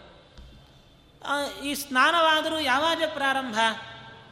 ನಾವು ಸಾಮಾನ್ಯವಾಗಿ ನಾನು ಮೊದಲೇ ಹೇಳಿದ ಹಾಗೆ ಅಮಾವಾಸ್ಯ ಅಂತ ಮಾಸ ಅಂತ ಇಟ್ಕೊಂಡು ಕಾರ್ತೀಕ ಶುದ್ಧ ಪಾಠ್ಯದಿಂದ ಸ್ನಾನ ಶುರು ಆಗುವುದಿಲ್ಲ. ಈ ಆಶ್ವೀಜ ಶುದ್ಧ ಪೂರ್ಣಿಮಾದಿಂದಲೇ ಕಾರ್ತಿಕ ಸ್ನಾನ ಅನ್ನುವಂಥದ್ದು ಪ್ರಾರಂಭ. ಪೌರ್ಣಮಾಸೀಂ ಸಮಾರಭ್ಯ ಪೂರ್ಣಿಮಾಯಾಂ ಸಮಾಪಯೇತ್ ಅಂತ ಶಾಸ್ತ್ರ. ಆಶ್ವೀಜ ಶುದ್ಧ ಪೂರ್ಣಿಮಾದಿಂದ ಕಾರ್ತೀಕ ಶುದ್ಧ ಪೂರ್ಣಿಮಾ ತನಕ ಅಲ್ಲ, ಅಲ್ಲಿಯವರೆಗೆ ನಾವು ಸ್ನಾನವನ್ನು ಮಾಡಬೇಕು. ಆ ಸ್ನಾನಕ್ಕೂ ಅನೇಕ ವಿಧಾನಗಳಿದ್ದಾವೆ. ಪುರಾಣಗಳಲ್ಲಿ ಸ್ನಾನಗಳ ಬಗ್ಗೆ ಅನೇಕ ಸ್ನಾನಗಳನ್ನು ಪುರಾಣಗಳು ತಿಳಿಸ್ತವೆ. ವರಾಹ ಪುರಾಣದಲ್ಲಿ ಸುಮಾರು ಎಂಟು ಬಗೆಯ ಸ್ನಾನಗಳನ್ನು ಹೇಳುತ್ತಾರೆ. ಮಲಸ್ನಾನ ಮೃತ್ತಿಕಾ ಸ್ನಾನ ಅಢಮರ್ಷಣ ಸ್ನಾನ ವಾರುಣ ಸ್ನಾನ ಹೀಗೆಲ್ಲ ತುಂಬ ವಿಭಾಗಗಳನ್ನು ವೇದವ್ಯಾಸ ದೇವರು ಮಾಡಿಕೊಟ್ಟದ್ದುಂಟು. ಅದರಲ್ಲಿ ಕಾರ್ತಿಕ ಸ್ನಾನ ಅಂತ ಮಾಡುವಾಗ ಮೊದಲಿಗೆ ಪರಮಾತ್ಮನ ಪ್ರಾರ್ಥನೆಯನ್ನು ಮಾಡಿ ದೇವರ ಅನುಜ್ಞೆಯನ್ನು ನಾವು ಪಡಿಬೇಕಂತ. ಪ್ರತಿನಿತ್ಯವೂ ಮಾಡುವಂಥದ್ದೇ ಅದು. ಸಮಸ್ತ ಜರದಾಧಾರ, ಶಿಂಠಚಕ್ರ, ಗದಾಧರ, ದೇವದೇಹಿ ಮಮಾನುಜ್ಞಾಂ, ಯುಷ್ಮತೀರ್ಥ ನಿಷೇವಣೆ ಅಂತ ಯಾವುದಾದ್ರೂ ತೀರ್ಥ ಸ್ನಾನ ಮಾಡುವಾಗ ಮೊದಲು ಅಲ್ಲಿರುವಂತಹ ದೇವರನ್ನು ಪ್ರಾರ್ಥನೆ ಮಾಡಬೇಕು. ಸ್ವಾಮಿ, ನಿನ್ನ ತೀರ್ಥದಲ್ಲಿ ನಾನು ಸ್ನಾನಕ್ಕೆ ಅಂತ ಬಂದಿದ್ದೇನೆ, ನನಗೆ ಅಪ್ಪಣೆಯನ್ನು ಕೊಡುವಂತ ಅದರಂತೆ ಈ ಕಾರ್ತಿಕ ಮಾಸಕ್ಕೆ ನಿಯಾಮಕನಾಗಿರತಕ್ಕಂಥ ಅಧಿದೇವತೆ ಅಂತಂದರೆ ದಾಮೋದರ. ಪರಮಾತ್ಮನ ಹನ್ನೆರಡು ರೂಪಗಳು ಹನ್ನೆರಡು ಮಾಸಗಳಿಗೆ ನಿಯಾಮಕವಾಗಿರುತ್ತವೆ. ಜಗನ್ನಾಥದಾಸರು ಹೇಳ್ತಾರೆ, ಕೇಶವಾದಿ ಸುಮೂರ್ತಿ ದ್ವಾದಶ ಮಾಸಪುಂಡ್ರಗಳಲ್ಲಿ ವೇದವ್ಯಾಸ ಅನಿರುದ್ಧಾದಿ ರೂಪಗಳ ಆರು ಋತುಗಳಲ್ಲಿ ಅಂತ ತಿಳಿಸಿದ್ದಾರೆ. ಹಾಗೆ ಈ ಹನ್ನೆರಡು ಮಾಸಗಳಿಗೆ ಹನ್ನೆರಡು ಮಾಸ ಅಂದರೆ ಕೇಶವ ನಾರಾಯಣ ಅಂತ ನಾವು ತೆಗೆದುಕೊಳ್ಳುವಾಗ ಚೈತ್ರದಿಂದ ಲೆಕ್ಕ ಹಾಕುವುದಿಲ್ಲ, ಮಾರ್ಗಶಿರದಿಂದ ಲೆಕ್ಕ ಹಾಕ್ತಾರೆ. ಮಾರ್ಗಶಿರದಿಂದ ಹಿಡಿದು ಪುನಃ ಮತ್ತೆ ಕಾರ್ತಿಕದ ತನಕ ಹನ್ನೆರಡು ಮಾಸಗಳಲ್ಲಿ ಕೇಶವಾದಿ ದಾಮೋದರ ಪರ್ಯಂತ ಕೇಶವ ನಾರಾಯಣ ಮಾಧವ, ಗೋವಿಂದ, ವಿಷ್ಣು, ಮಸೂದನ, ಹೀಗೆ ದಾಮೋದರನವರೆಗೆ ಹನ್ನೆರಡು ಭಗವದ್ ರೂಪಗಳು ಇಲ್ಲಿ ನಿಯಾಮಕವಾಗಿರ್ತಾವೆ ಕಾರ್ತಿಕ ಮಾಸಕ್ಕೆ ದಾಮೋದರ ರೂಪಿಯ ತಾನಿಲ್ಲಿ ನಿಯಾಮಕನ ಇರೋಣದರಿಂದ ಪರಮಾತ್ಮನ ಪ್ರಾರ್ಥನೆಯನ್ನು ಮಾಡಬೇಕು. ದಾಮೋದರ ನಮಸ್ತೆಸ್ತು ಸರ್ವಪಾಪ ವಿನಾಶನ. ಕಾರ್ತಿಕಸ್ಯ ವ್ರತಂ ಕರ್ತುಂ ಅನುಜ್ಞಾಂ ದಾತುಮರ್ಹಸಿ. ಈ ಕಾರ್ತಿಕ ಮಾಸ ಶುರುವಾದಾಗಲೇ ದಾಮೋದರ ರೂಪಿಯಾದ ಪರಮಾತ್ಮನಿಯ ನಮಸ್ಕಾರವನ್ನು ಮಾಡಿ ಪ್ರಾರ್ಥನೆ ಈ ಶ್ಲೋಕ ಹೇಳಬೇಕಂತ. ಇಲ್ಲಿ ಒಂದೂವರೆ ಶ್ಲೋಕ ಇದೆ. ಅದನ್ನು ಹೇಳಬೇಕಂತ ದೇವರ ಮುಂದೆ. ಸ್ವಾಮಿ, ಹೇ ದಾಮೋದರ ರೂಪಿಯಾದ ನಾರಾಯಣನೇ, ಎಲ್ಲ ಪಾಪಗಳನ್ನು ನಾಶ ಮಾಡುವವನೇ ಏನು ನಿನ್ನ ಸನ್ನಿಧಾನೋಪೇತವಾಗಿರತಕ್ಕಂಥ ಈ ಕಾರ್ತಿಕ ಮಾಸದಲ್ಲಿ ಯಥಾಶಕ್ತಿಯಾಗಿ ಧರ್ಮಾನುಷ್ಠಾನ ಮಾಡಲು ಹೊರಟಿದ್ದೇನೆ, ಅದಕ್ಕೆ ಅನುಜ್ಞೆಯನ್ನು ನೀಡು. ನಿರ್ವಿಘ್ನಂ ಕುರು ದೇವೇಶ ಆ ಮಾಸಂ ಪುರುಷೋತ್ತಮ ಏನು ಇವತ್ತು ಈ ವ್ರತ ಹಿಡಿತಾ ಇದ್ದೇನೆ, ಪೂರ್ಣ ಇಡೀ ಮಾಸ ಆ ಧರ್ಮ ಎಂದೂ ಬಿಡದೆ ನಿರ್ವಿಘ್ನವಾಗಿ ನೀನು ನಡೆಸುವವನಾಗು. ಅಂತ ಈ ಈ ರೀತಿಯಲ್ಲಿ ದೇವರ ಹತ್ರ ಪ್ರಾರ್ಥನೆಯನ್ನು ಮಾಡಬೇಕಂತ. ಈ ಶ್ಲೋಕವನ್ನು ಹೇಳಿ ಪರಮಾತ್ಮನ ಪ್ರಾರ್ಥನೆಯನ್ನು ಮಾಡಿ ಮುಂದೆ ಸ್ನಾನಾದಿಗಳನ್ನು, ಅಂದರೆ ಬೆಳಗ್ಗೆ ಸ್ನಾನಾದಿಗಳನ್ನು ಆಚರಣೆ ಮಾಡಬೇಕು. ಸ್ನಾನ ಮಾಡುವುದಕ್ಕೂ ಪೂರ್ವದಲ್ಲಿ ಬೆಳಗ್ಗೆ ಎದ್ದ ತಕ್ಷಣ ದೇವರ ಪ್ರಾರ್ಥನೆ, ಪ್ರಾತಶ್ಲೋಕಗಳು, ಇದೆಲ್ಲ ಮತ್ತೆ ಆದಮೇಲೆ ಮೃತ್ತಿಕಾ ಶೌಚ ಅಂತ ಇರುತ್ತೆ. ಅಂದರೆ ಬಹಿರ್ದೇಶಕ್ಕೆ ಹೋಗಿ ಬರುವಂತಹದ್ದು. ಮಲಮೂತ್ರ ವಿಸರ್ಜನೆಯನ್ನು ಮಾಡಿ ಮೃತ್ತಿಕಾ ಶೌಚವನ್ನು ಮಾಡಿಕೊಳ್ಳುವಂತಹದ್ದು. ಶಾಸ್ತ್ರಕಾರರು ತುಂಬ ಇದರ ಬಗ್ಗೆ ತಿಳಿಸಿಕೊಟ್ಟಿದ್ದಾರೆ, ಆದರೆ ಇವತ್ತಿನ ಕಾಲ ಸಂಕ್ಷಿಪ್ತವಾಗಿ ಇದನ್ನು ಹೇಳಿಕೊಂಡು ಹೋಗ್ತೇನೆ. ಪ್ರತಿನಿತ್ಯವೂ ವಿಹಿತವಾದದ್ದೇ ಮೃತ್ತಿಕಾ ಶೌಚ, ದಂತಧಾವನ, ಇದೆಲ್ಲ ಸದಾಚಾರದಲ್ಲಿ ಒಂದು ಭಾಗ, ಇದೆಲ್ಲವೂ ಸಹಿತ. ಕಾರ್ತಿಕ ಮಾಸದಲ್ಲಿ ಮಾತ್ರ ಮಾಡಬೇಕು ಅಂತಲ್ಲ ಪ್ರತಿನಿತ್ಯವೂ ವಿಹಿತವಾದ, ನಮ್ಮ ಆನ್ಹಿತದಲ್ಲಿ ಸೇರಿರುವಂತಹದ್ದಿದು. ಮಲಮೂತ್ರ ವಿಸರ್ಜನಾದಿಗಳನ್ನು ಮುಗಿಸಿಕೊಂಡು ಶುದ್ಧವಾಗಿರತಕ್ಕಂಥ ಮೃತ್ತಿಕೆ ಮೃತ್ತಿಕೆ ಅಂದರೆ ಮಣ್ಣು, ಕೆಮ್ಮಣ್ಣು ಇತ್ಯಾದಿ. ಅಂಥ ಮೃತ್ತಿಕೆಯಿಂದ ನಮ್ಮ ಮೈಯನ್ನು ಶುದ್ಧೀಕರಣಗೊಳಿಸುವಂತಹದ್ದು. ಅನಂತರದಲ್ಲಿ ದಂತಧಾವನ. ದಂತಧಾವನ ಅಂದರೆ ಹಲ್ಲುಜ್ಜುವಂತಹದ್ದು. ಇವತ್ತು ಸಾಮಾನ್ಯ ಪೇಸ್ಟು, ಬ್ರಷ್ ಎಲ್ಲ ಬಂದುಬಿಟ್ಟಿದೆ. ಹಿಂದಿನ ಕಾಲದವರೆಲ್ಲ ಮರದ ಕಡ್ಡಿಯಿಂದಲೇ ಹಲ್ಲುಜ್ಜುತ್ತಾ ಇದ್ದರು ಹಾಗಾಗಿ, ಆ, ಏನು ದಂತ ಕಾಷ್ಠ ಇರುತ್ತೆ. ಅಂದರೆ ಹಲ್ಲು ಹಲ್ಲು ತಿಕ್ಕುವಂತಹ ಕಡ್ಡಿ ಏನಿರುತ್ತೆ. ಅದನ್ನು ಯಾವುದಾದ್ರೂ ಒಂದು ಮರದಿಂದ ತೆಗೆದುಕೊಂಡು ಬರಬೇಕು. ಅದಕ್ಕಾಗಿ ಆ ವನಸ್ಪತಿಯ ದೇವತೆಗಳನ್ನು, ಅಂದರೆ ಆ ಮರದ ದೇವತೆಗಳನ್ನು ಪ್ರಾರ್ಥನೆ ಮಾಡಲಿಕ್ಕಿದೆ ಅದಕ್ಕೆ. ಈ ಶ್ಲೋಕವೂ ಅಷ್ಟೇ ನಿತ್ಯ ಹೇಳುವಂತಹದ್ದೇ ಇದು. ಆಯುರ್ ಬಲಂ ಯಶೋ ವರ್ಚಃ ಪ್ರಜಾಹ ಪಶು ವಸೂನಿಚ ಬ್ರಹ್ಮ ಪ್ರಜ್ಞಾಂಚ ಮೇಧಾಂಚ ತ್ವನ್ನೋ ದೇಹಿ ವನಸ್ಪತೆ. ಹೇ ವನಸ್ಪತಿಗಳ ಅಭಿಮಾನಿ ದೇವತೆಗಳೇ, ನಮಗೆ ಒಳ್ಳೆಯ ಆಯುಷ್ಯವನ್ನು ನೀಡಿ, ಬಲವನ್ನು ನೀಡಿ, ಕೀರ್ತಿಯನ್ನು ಕೊಡ್ರಿ, ಒಳ್ಳೆಯ ವರ್ಚಸ್ಸನ್ನು ಕೊಡ್ರಿ, ಸಂತತಿಯನ್ನು ಕೊಡಿ ನಮ್ಮಲ್ಲಿ ಒಳ್ಳೆಯ ಸಂಪತ್ತು, ಪಶು ಸಂಪತ್ತು, ಮತ್ತು ಧನ ಸಂಪತ್ತು, ಎಲ್ಲವೂ ಅಧಿಕ ಆಗಲಿ. ಒಳ್ಳೆಯ ತತ್ವಜ್ಞಾನವನ್ನು ನಮಗೆ ದಯಪಾಲಿಸಿರಿ. ಒಳ್ಳೆಯ ಮೇಧಾಶಕ್ತಿಯನ್ನು ಕೊಡ್ರಿ. ಪ್ರಜ್ಞಾಂಚ ಮೇಧಾಂಚ ಒಳ್ಳೆಯ ಪ್ರಕೃಷ್ಟವಾದ ಜ್ಞಾನ ನಮಗೆ ದಯಪಾಲಿಸಿರಿ.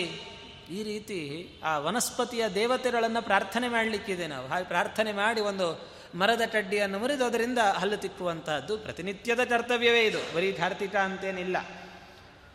ಹೀಗೆ ದಂತಕಾಷ್ಠ ಆ ದಂತಕಾಷ್ಠ ಅದು ತುಂಬ ನಿಯಮಗಳು ಹೇಳ್ತಾರೆ. ಧರ್ಮಶಾಸ್ತ್ರಗಳಲ್ಲಿ ಅಂತೂ ಈ ಮೃತ್ತಿಕಾ ಶೌಚ ದಂತಧಾವನ, ಸ್ನಾನ ಇದಕ್ಕೆಲ್ಲ ತುಂಬ ನೂರಾರು ನಿಯಮಗಳನ್ನು ತಿಳಿಸಿಕೊಟ್ಟಿದ್ದಾರೆ. ಯಥಾಶಕ್ತಿಯಾಗಿ ಅದನ್ನು ಬಿಡದೆ ಅನುಷ್ಠಾನ ಮಾಡಿಕೊಂಡು ಹೋಗಬೇಕು ಅಂತ ಅರ್ಥ ನಮ್ಮ ನಮ್ಮ ಅವಕಾಶಕ್ಕೆ ತಕ್ಕ ಎಷ್ಟು ಸಾಧ್ಯ ಆಗ್ತದೆ ಅಷ್ಟು ಮಾಡಿಕೊಂಡು ಹೋಗಬೇಕು. ಈ ಕಲಿಯುಗದ್ರಿ ಇದೆಲ್ಲ ಎಲ್ಲಾಗತ್ತೆ ಅಂತ ಬಿಡೋ ಹಾಗಿಲ್ಲ. ಯಾಕಂದರೆ ಶಾಸ್ತ್ರದ ಆದೇಶ, ಅದು ಸರ್ವಥಾ ಆದರಣೀಯ ಅಂತರ್ಥ. ಆದರೆ ಆ ದಂತಟಾಷ್ಟ ಅದು ಎಷ್ಟು ಉದ್ದ ಇರಬೇಕು? ಹನ್ನೆರಡು ಅಂಗುಲ ಇರಬೇಕಂತೆ ದ್ವಾದಶಾಂಗುಲ ಸಂಹಿತಂ ಅಂತಾರೆ. ಹನ್ನೆರಡು ಅಂಗುಲದ ದಂತಟಾಷ್ಟ ತೆಗೆದುಕೊಂಡು ಅದ ಅದರಿಂದ ಹಲ್ಲನ್ನು ಉಜ್ಜುವಂತಹದ್ದು. ಅದಕ್ಕೆ ಕೆಲವು ದಿನಗಳೆಲ್ಲ ನಿಷೇಧ ಮಾಡಿದ್ದಾರೆ. ದಂತಧಾವನಕ್ಕೆ ನಾವು ಸಾಮಾನ್ಯ ಪ್ರತಿನಿತ್ಯವೂ ಮಾಡುವ ಕೆಲಸ ಅದು. ಆದರೆ ಕೆಲವು ದಿವಸಗಳಲ್ಲಿ ದಂತಧಾವನ ಮಾಡಬೇಡಿ ಅಂತಾರೆ. ಉದಾಹರಣೆ, ಏಕಾದಶಿಯಾದಿ ದಿವಸಗಳೆಲ್ಲ, ದಂತಧಾವನೆ ಇಲ್ಲ. ಇನ್ನು ಶಾಸ್ತ್ರದಲ್ಲಿ ಇನ್ನೂ ತುಂಬ ದಿವಸಗಳನ್ನು ಹೇಳುತ್ತಾರೆ. ಪ್ರತಿಪತ್, ದರ್ಶ, ನವಮಿ, ಷಷ್ಠಿ, ಭಾನುವಾರ, ಸೂರ್ಯಚಂದ್ರ ಗ್ರಹಣ ಇದ್ದಾಗ, ಇಂಥ ದಿವಸಗಳಲ್ಲೆಲ್ಲ ನಟುರಿಯಾದ ದಂತಧಾವನಂ, ದಂತಧಾವನ ಮಾಡಬಾರದು ಅಂತ ಒಂದಷ್ಟು ನಿಷೇಧಗಳೆಲ್ಲ ಶಾಸ್ತ್ರಕಾರ ತುಂಬ ಹೇಳಿದ್ದಾರೆ. ಅಂತೂ ದಂತಧಾವನವನ್ನು ಮಾಡಿ ಮುಖ ಶೌಚ, ಅಂದರೆ ಬಾಯಿ ಪುಟ್ಟಳಿಸಿ ಅನಂತರ ಲಲಾಟದಲ್ಲಿ ಹಣೆಯ ಮೇಲೆ ಊರ್ಧ್ವಪುಂಡ್ರವನ್ನು ಹಚ್ಚಿ ಆಚಮನವನ್ನು ಮಾಡಿ ಮೊದಲು ಆಕಾಶ ದೀಪವನ್ನು ಇಡಬೇಕಂತೆ. ಮೇಲೆ ಎತ್ತರಕ್ಕೆ, ಅಂದರೆ ಇಡೀ ಕಾರ್ತಿಕ ಮಾಸದಲ್ಲಿ, ಸಾಮಾನ್ಯ ಅವತ್ತು ಒಂದು ದಿವಸ ಇಡು, ದೀಪಾವಳಿ ಬಂದಾಗ ಒಂದು ದಿವಸ ಆಕಾಶ ದೀಪ ಅಂತ ಇಡುತ್ತೇವೆ. ಆದರೆ ಶಾಸ್ತ್ರ ಇಡೀ ಮಾಸದಲ್ಲಿ ಆದೇಶ ಮಾಡಿದೆ ಅದನ್ನು. ಆಕಾಶದಲ್ಲಿ ಆಕಾಶ ದೀಪ ಅಂತ ಪರಮಾತ್ಮನಿಗೆ ಸಮರ್ಪಣೆ ಮಾಡಿ ಆ ದೀಪವನ್ನಾದರೂ ತುಳಸಿಯ ಸನ್ನಿಧಾನದಲ್ಲೂ ದೀಪಗಳನ್ನು ಹಚ್ಚಬೇಕು. ಕಾರ್ತಿಕ ಮಾಸದಲ್ಲಿ ದೀಪದಾನಕ್ಕೆ ತುಂಬ ಮಹಾತ್ಮ್ಯ ಇದೆ. ದೀಪದಾನ ಅಂದರೆ ಎರಡರ್ಥ. ಒಂದು ದೀಪಗಳನ್ನು ಹಚ್ಚುವಂಥದ್ದು ಅದಕ್ಕೂ ದೀಪದಾನ ಅಂತ. ದಾನ ಅಂದರೆ ಕೊಡುವುದು ಕೊಡುವುದು ಅಂದರೆ ದೇವರಿಗೆ ಮುಂದೆ ಹಚ್ಚುವುದು ಅಂತ ಅರ್ಥ. ಅದಕ್ಕೂ ದೀಪದಾನ ಅಂತ ಹೇಳ್ತಾರೆ. ಮತ್ತೊಂದು ದೀಪವನ್ನೇ ಮತ್ತೊಬ್ಬರಿಗೆ ದಾನವಾಗಿ ಕೊಡುವಂತಹದ್ದು, ಅದು ದೀಪದಾನ ಇದ್ದೇ ಇದೆ. ಈ ರೀತಿ ಕಾರ್ತೀಕ ಮಾಸದಲ್ಲಿ ಎರಡನ್ನೂ ಮಾಡಬೇಕಂತ. ಪ್ರಾತಃ ಕಾಲದಲ್ಲಿ ಅಂದರೆ ಅರುಣೋದಯದಲ್ಲೆದ್ದು ಆಕಾಶ ದೀಪ ಹಚ್ಚಿ, ತುಳಸಿಯ ಮುಂದೆ ದೀಪವನ್ನು ಹಚ್ಚಿ, ದೇವರ ಮುಂದೆ ಕೂತು ವಿಷ್ಣುವಿನ ನಾಮಗಳನ್ನು ಪಠಣ ಮಾಡಬೇಕು. ವಿಷ್ಣು ಅಷ್ಟೋತ್ತರವೋ ಅಥವಾ ವಿಷ್ಣು ಸಹಸ್ರನಾಮವೋ, ಅದನ್ನು ಪಠಣೆ ಮಾಡುತ್ತಾ ಪರಮಾತ್ಮನಿಗೆ ನೀರಾಜನವನ್ನು ಮಾಡಬೇಕು. ಅಂದರೆ ಬೆಳಗ್ಗೆ ಎದ್ದು ಮಾಡು, ಇನ್ನೂ ಸ್ನಾನ ಆಗಿರುವುದಿಲ್ಲ ಇನ್ನು. ಸ್ನಾನಾತ್ ಪೂರ್ವದಲ್ಲೇ ಎದ್ದು ಬೇರೆ ಶುದ್ಧವಾದ ವಸ್ತ್ರ ಉಟ್ಟು ಎಲ್ಲ ಮುಗಿಸಿ, ಶೌಚಾದಿಗಳನ್ನು ಮುಗಿಸಿ ಶುದ್ಧ ವಸ್ತ್ರ ಉಟ್ಟು ಊರ್ಧ್ವಪುಂಡ ಧರಿಸಿ ತುಳಸಿ ಮೃತ್ತಿಕೆಯಿಂದ ಊರ್ಧ್ವಪುಂಡ ಹಚ್ಚುವಂಥದ್ದು. ದೇವರಿಗೆ ಬೆಳಗ್ಗೆ ಎದ್ದು ಆರತಿಯನ್ನು, ವಿಷ್ಣು ಸ್ತೋತ್ರಗಳನ್ನು ಪಠಣೆ ಮಾಡುತ್ತಾ ನಿರಾಜನವನ್ನು ಮಾಡಬೇಕಂತ. ಅದೇ ರೀತಿ ತುಳಸಿಗೂ ಆರತಿ ಮಾಡಬೇಕು ಅಂತ ತಿಳಿಸಿದ್ದಾರೆ. ಅದು ಒಂದು ವಿಧಿ ಇದೆ. ಕಾರ್ತೀಕ ಮಾಸದಲ್ಲಿ, ಪ್ರಾತಃಕಾಲದಲ್ಲಿ ತುಳಸಿಗೂ ಆರತಿಯನ್ನು ಸಮರ್ಪಣೆ ಮಾಡಿ, ಅನಂತರದಲ್ಲಿ ಮುಂದೆ ಜಯ, ಜಲಾಶಯಕ್ಕೆ ಅಂತ ಹೋಗಬೇಕಂತ. ಅಂದರೆ ಸ್ನಾನಕ್ಕೆ ಅಂತ ಎಲ್ಲಿಯಾದರೂ ಹೊರಗಡೆ. ತನ್ನ ಮನೆಯ ನೀರು ಅಷ್ಟು ಪ್ರಶಸ್ತ ಅಲ್ಲ ಈ ಕಾರ್ತಿಕ ಮಾಸದಲ್ಲಿ. ಆದರೆ ಹಿಂದಿನ ಕಾಲದಲ್ಲಿ ಎಲ್ಲ ಕಡೆ ನದಿಗಳು ಯಥೇಚ್ಛವಾಗಿ ಹರಿತಾ ಇತ್ತು, ಸರೋವರಗಳು ಎಲ್ಲ ಪುಷ್ಕಲವಾಗಿದ್ದಂತಹ ಕಾಲ ಅದು. ಆದ್ದರಿಂದ ಎಲ್ಲಿಯಾದರೂ ಜಲದಲ್ಲಿ ಸ್ನಾನ ಮಾಡಿ ಅಂತ ವಿಧಾನ ಮಾಡಿದ್ದಾರೆ. ಆದ್ದರಿಂದ ಎಲ್ಲಿಯಾದರೂ ನದಿ ಇದ್ದಾಗ ನದಿಯಲ್ಲೇ ಸ್ನಾನ ಮಾಡೋದು ತುಂಬ ಪ್ರಶಸ್ತ ಅಂತ.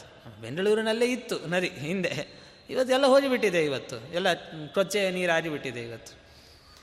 ಅಂತೂ ಶಾಸ್ತ್ರ ವಿಧ, ವಿಧಿ ಅಂತೂ ಇದ್ದೇ ಇದೆ. ನಮಗೆ ಎಲ್ಲಿಯಾದರೂ ಸಮೀಪದಲ್ಲಿ ನದಿ ಇದ್ದರೆ ಅಂತಹ ನದಿಗೆ ಹೋಗಿ ಸ್ನಾನ ಮಾಡಿಕೊಂಡು ಬನ್ನಿ. ಅದರಲ್ಲಿಯೂ ಸಮುದ್ರಕ್ಕೆ ಸೇರುವ ನದಿ ಇದ್ದಾಗ ಇನ್ನೂ ಹೆಚ್ಚಿನ ಪುಣ್ಯ ಅದು. ಇಲ್ಲ ಸೇರದ ನದಿಗಳಿದ್ದಾವೆ, ಆದರೂ ಅಡ್ಡಿ ಇಲ್ಲ. ಇಲ್ಲ ಒಳ್ಳೆಯ ದೊಡ್ಡ ದೊಡ್ಡ ಕೆರೆಗಳಿದ್ದಾವೆ ಅಂಥ ಕಡೆ ನಡೆಯುತ್ತೆ. ಅಥವಾ ಅದು ಇಲ್ಲ ಪುಷ್ಕರಣಿ ಅಥವಾ ಎಲ್ಲಿಯಾದರೂ ದೇವಸ್ಥಾನದಲ್ಲಿ ಒಂದು ಚಿಕ್ಕ ಸರೋವರ ಇತ್ತು, ಅಲ್ಲಿ ಹೋಗಿ ಸ್ನಾನ ಮಾಡಿಕೊಂಡು ಬರಬೇಕಂತ. ಅಂತೂ ಬಹಿರ್ ಸ್ನಾನ ಅಂತ ತುಂಬ ವಿಧಾನ ಮಾಡಿದ್ದಾರೆ. ಯಾವುದು ಆಗಲಿಲ್ಲ ಅಂದಾಗ ಕೊನೆಯ ತನ್ನ ಮನೆಯ ನೀರು. ಇವತ್ತಿನ ಕಾಲಕ್ಕೆ ಎಲ್ಲಿಯೂ ಬಹಿರ್ಜಲದಲ್ಲಿ ಸ್ನಾನ ಮಾಡು, ಅದು ಊರಿನಲ್ಲಿರುವವರಿಗೆ, ಅದು ದೊಡ್ಡ ದೊಡ್ಡ ಸಿಟಿಗಳಲ್ಲಿರುವವರಿಗೆ ಬಹಿರ್ಜಲ ಸ್ನಾನ ಸ್ವಲ್ಪ ದುರ್ಲಭ ಅದು ಇವತ್ತಿನ ಕಾಲಕ್ಕೆ. ಆದ್ದರಿಂದ ಏನೂ ಆಗಲಿಲ್ಲ ಅಂದಾಗ ಮನೆಯಲ್ಲಿ ಆದರೂ ಅರುಣೋದಯದಲ್ಲಿ ಅಲ್ಲಿಯೇ ಸ್ನಾನವನ್ನು ಮಾಡುವಂತಹದ್ದು. ಅಲ್ಲಿ ದಂಡಾದಿ ತೀರ್ಥಗಳ ಸನ್ನಿಧಾನ ಆ ಸಮಯದಲ್ಲಿ ಇರುತ್ತೆ ಅಂತ ಅನುಸಂಧಾನವನ್ನು ಮಾಡಿಕೊಂಡು ಬಾವಿಯೋ ಅಥವಾ ಅದು ಸಿಗಲಿಲ್ಲ ಬೋರ್ವೆಲ್ಲೋ ಅಥವಾ ಇದ್ದದ್ದೇ ಕಾರ್ಪೊರೇಷನು ನಲ್ಲಿ ನೀರು ಟ್ಯಾಂಕ್ ಇದ್ದದ್ದೇ ಅಂತೂ ಈ ರೀತಿಯಲ್ಲಿ ಆದಷ್ಟು ಶುದ್ಧವಾಗಿರತಕ್ಕಂತಹ ಜಲದಲ್ಲಿ ಪ್ರಾತಸ್ನಾನವನ್ನು ದಂಡಾದಿ ತೀರ್ಥಗಳ ಅನುಸಂಧಾನದಿಂದ ನಾವು ಆಚರಣೆ ಮಾಡಬೇಕು. ತುಳಸಿ ಮೃತ್ತಿಕಾಯುತ್ತ.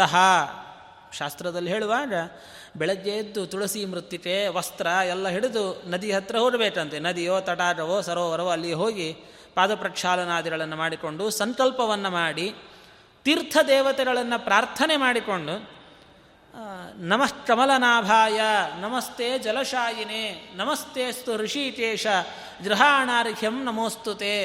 ಈ ಪರಮಾತ್ಮನಿಗೆ ಅರ್ಘ್ಯ ಕೊಡುವಂಥ ಮಂತ್ರ ಇದು, ಸ್ನಾನ ಸಮಯದಲ್ಲಿ. ಅದೇ ದೇವರಿಗೆ ಅರ್ಹ್ಯ ಕೊಡಬೇಕು. ದೇವರನ್ನು ಪ್ರಾರ್ಥನೆ ಮಾಡಬೇಕಂತೆ. ಅದು ಈ ಶ್ಲೋಕ ಹೇಳಿದ್ದಾರೆ. ಎಲ್ಲ ಶ್ಲೋಕ ಕಾರ್ತಿಕ ಮಾಸದಲ್ಲಿ ನಿತ್ಯ ಹೇಳಲಿಕ್ಕಿರುವಂತಹದ್ದು ಇದೆಲ್ಲ. ಕಾರ್ತಿಕೇಹಂ ಕರಿಷ್ಯಾಮಿ, ಪ್ರಾತಸ್ನಾನಂ ಜನಾರ್ದನ, ಪ್ರೀತ್ಯರ್ಥಂ ತವ ದೇವೇಶ, ನಿರ್ವಿಘ್ನಂ ಕುರು ದೇವೇ ಕೇಶವ. ಹೇ ಸ್ವಾಮಿ ಕಾರ್ತಿಕ ಮಾಸದಲ್ಲಿ ಪ್ರಾತಸ್ನಾನವನ್ನು ನಾನು ಮಾಡ್ತಾ ಇದ್ದೇನೆ. ನಿನ್ನ ಪ್ರೀತ್ಯರ್ಥವಾಗಿ ಈ ಧರ್ಮವನ್ನು ಹಿಡಿದಿದ್ದೇನೆ. ಇದು ನಿರ್ವಿಘ್ನವಾಗಿ ನಡೆಯಲಿ. ಅಂತ ಹೀಗೆ ಭಗವಂತ ಕೇಶವ ಬ್ರಹ್ಮರುದ್ರರಿಗೂ ಒಡೆಯನಾಗಿ ನಿಯಾಮಕನಾಗಿರತಕ್ಕಂಥ ಪರಮಾತ್ಮನನ್ನು ಪ್ರಾರ್ಥನೆ ಮಾಡಿಕೊಂಡು ದೇವರಿಗೆ ಅರ್ಹ್ಯಾದಿಗಳನ್ನು ಕೊಟ್ಟು ದೇವರಿಗೂ ಅರ್ಹ್ಯ ಕೊಡಬೇಕು, ಸೂರ್ಯನಿಗೂ ಅರ್ಹ ಕೊಡಬೇಕು, ಗಂಗಾದಿ ತೀರ್ಥಗಳಿಗೆ ಅರ್ಹ ಕೊಡಬೇಕು, ಯಾವ ಜಲದಲ್ಲಿ ಸ್ನಾನ ಮಾಡುತ್ತೇವೆ ಆ ಜಲಾಭಿಮಾನಿ ದೇವತೆಗಳಿಗೂ ಅರ್ಹ್ಯವನ್ನು ನೀಡಬೇಕು. ಹೀಗೆ ಮಾಡುತ್ತಾ ಮೊದಲು ಮಲಸ್ನಾನ ಅಂತ ಹೇಳ್ತಾ, ಅಂದರೆ ನಮ್ಮ ಮೈಯ ಕೊಳಕನ್ನು ತೊಳೆಯಲಿಕ್ಕಾಗಿ ಮೊದಲು ಒಂದು ಸ್ನಾನ. ಅದಾದ ನಂತರದಲ್ಲಿ ಮೃತ್ತಿಕಾ ಸ್ನಾನ ಅಂತ ಹೇಳ್ತಾರೆ ಅಂದರೆ ಮೈಗೆ ಶುದ್ಧವಾದ ತುಳಸಿಯ ಮೃತ್ತಿಕೆಯನ್ನು, ಅಂದರೆ ತುಳಸಿಯ ಮಣ್ಣು, ಅದನ್ನು ಮೈಯೆಲ್ಲ ಹಚ್ಚಿಕೊಂಡು ಸ್ನಾನ ಮಾಡುತ್ತಿದ್ದರು ಇವತ್ತು ಮೈಗೆ ಮಣ್ಣು ಹಚ್ಚಿಕೊಳ್ಳುವುದು ಅಂದರೆ ಮೈ ಕೆಸರು ಮಾಡಿಕೊಳ್ಳುವುದು ಅಂತ ಕಲ್ಪನೆ ನಮ್ಮಲ್ಲಿ. ಆದರೆ ಶಾಸ್ತ್ರಕಾರರು ಶುದ್ಧೀಕರಣಕ್ಕಾಗಿ ಹೇಳಿರುವಂಥ ಒಂದು ಪದ್ಧತಿ ಅದು. ಇವತ್ತು ನಾವೇನು ಸೋಪು ಅದು ಇದು ಹಚ್ಚಿಕೊಂಡು ಸ್ನಾನ ಮಾಡುತ್ತೇವೆ. ಪ್ರಾಚೀನರು ಶುದ್ಧವಾದ ಮಣ್ಣನ್ನು ಮೈಗೆ ಹಚ್ಚಿಕೊಂಡು ತಿಚ್ಚಿ ಸ್ನಾನ ಮಾಡುತ್ತಿದ್ದರು ಯಾವ ಚರ್ಮರೋಗ ಬರ್ತಿರಲಿಲ್ಲ ಅವರಿಗೆ ಶುದ್ಧವಾಯ ಆರಾಮ ಇರ್ತಿದ್ರು ಅವರು. ಅದರಂತೆ ಆ ಮೃತ್ತಿಕಾ ಸ್ನಾನವನ್ನು ಅನುಷ್ಠಾನ ಮಾಡಿ, ನಾಭಿ ಮಾತ್ರೇ ಜಲೆಯತಿಷ್ಠನ್ ಸ್ನಾನಂ ತುರಿಯಾದ ಯಥಾವಿಧಿ ನಾಭಿಯ ತನಕ, ಅಂದರೆ ಹೊಟ್ಟಳ ಪರ್ಯಂತ ನೀರಿನಲ್ಲಿ ಇದ್ದು ಅಲ್ಲಿ ಈ ಸಂಕಲ್ಪಾದಿಗಳನ್ನೆಲ್ಲ ಮಾಡಿ ಸ್ನಾನವನ್ನು ಮಾಡಬೇಕು. ಅದಾದ ನಂತರ ಅಘಮರ್ಷಣ ಸ್ನಾನ ಅಂತ ತಿಳಿಸಿದ್ದಾರೆ. ಅಂದರೆ ವೇದಗಳಲ್ಲಿ ಅಘಮರ್ಷಣ ಸೂಕ್ತಗಳು ಅಂತ ಕೆಲವು ಬಂದಿದ್ದಾವೆ. ಉದಾಹರಣೆಗೆ ಋಗ್ವೇದಿಗಳಾದರೆ ಋತಂಚ ಸತ್ಯಂಚ ತಪಸೋಧ್ಯ ಜಾಯತ ಇತ್ಯಾದಿ ಮಂತ್ರಗಳು. ಅಥವಾ ಯಜುರ್ವೇದಗಳಾದರೆ ಮಹಾನಾರಾಯಣ ಉಪನಿಷತ್ತಿನಲ್ಲಿ ಕೆಲವು ಮಂತ್ರಗಳು ಬರ್ತವೆ. ಯತ ಇಂದ್ರ ಭಯಾಮಹೇ ತಥೋನೋ ಅಭಯನ್ರಧಿ ಇತ್ಯಾದಿಗಳು ಅದನ್ನಾದರೂ ಹೇಳಬಹುದು. ಅಂಥ ಕೆಲವು ಏನು ಸ್ನಾನಕ್ಕೆ ಅಂತ ಕೆಲವು ಮಂತ್ರಗಳನ್ನು ವೇದಗಳಲ್ಲಿ ಹೇಳಿದ್ದಾರೆ. ಅಂಥ ಮಂತ್ರಗಳನ್ನು ಹೇಳ್ತಾ ಸ್ನಾನವನ್ನು ಮಾಡಿ ಶ್ರೀಮದಾಚಾರ್ಯದನ್ನೆಲ್ಲ ಸದಾಚಾರ ಸ್ಮೃತಿಯಲ್ಲಿ ಸಂಗ್ರಹ ಮಾಡಿದ್ದಾರೆ. ಸಿಂಚೇತ್ ಪುರುಷ ಸೂತ್ತೇನ ಹರಿಂ ಸ್ಮರನ್.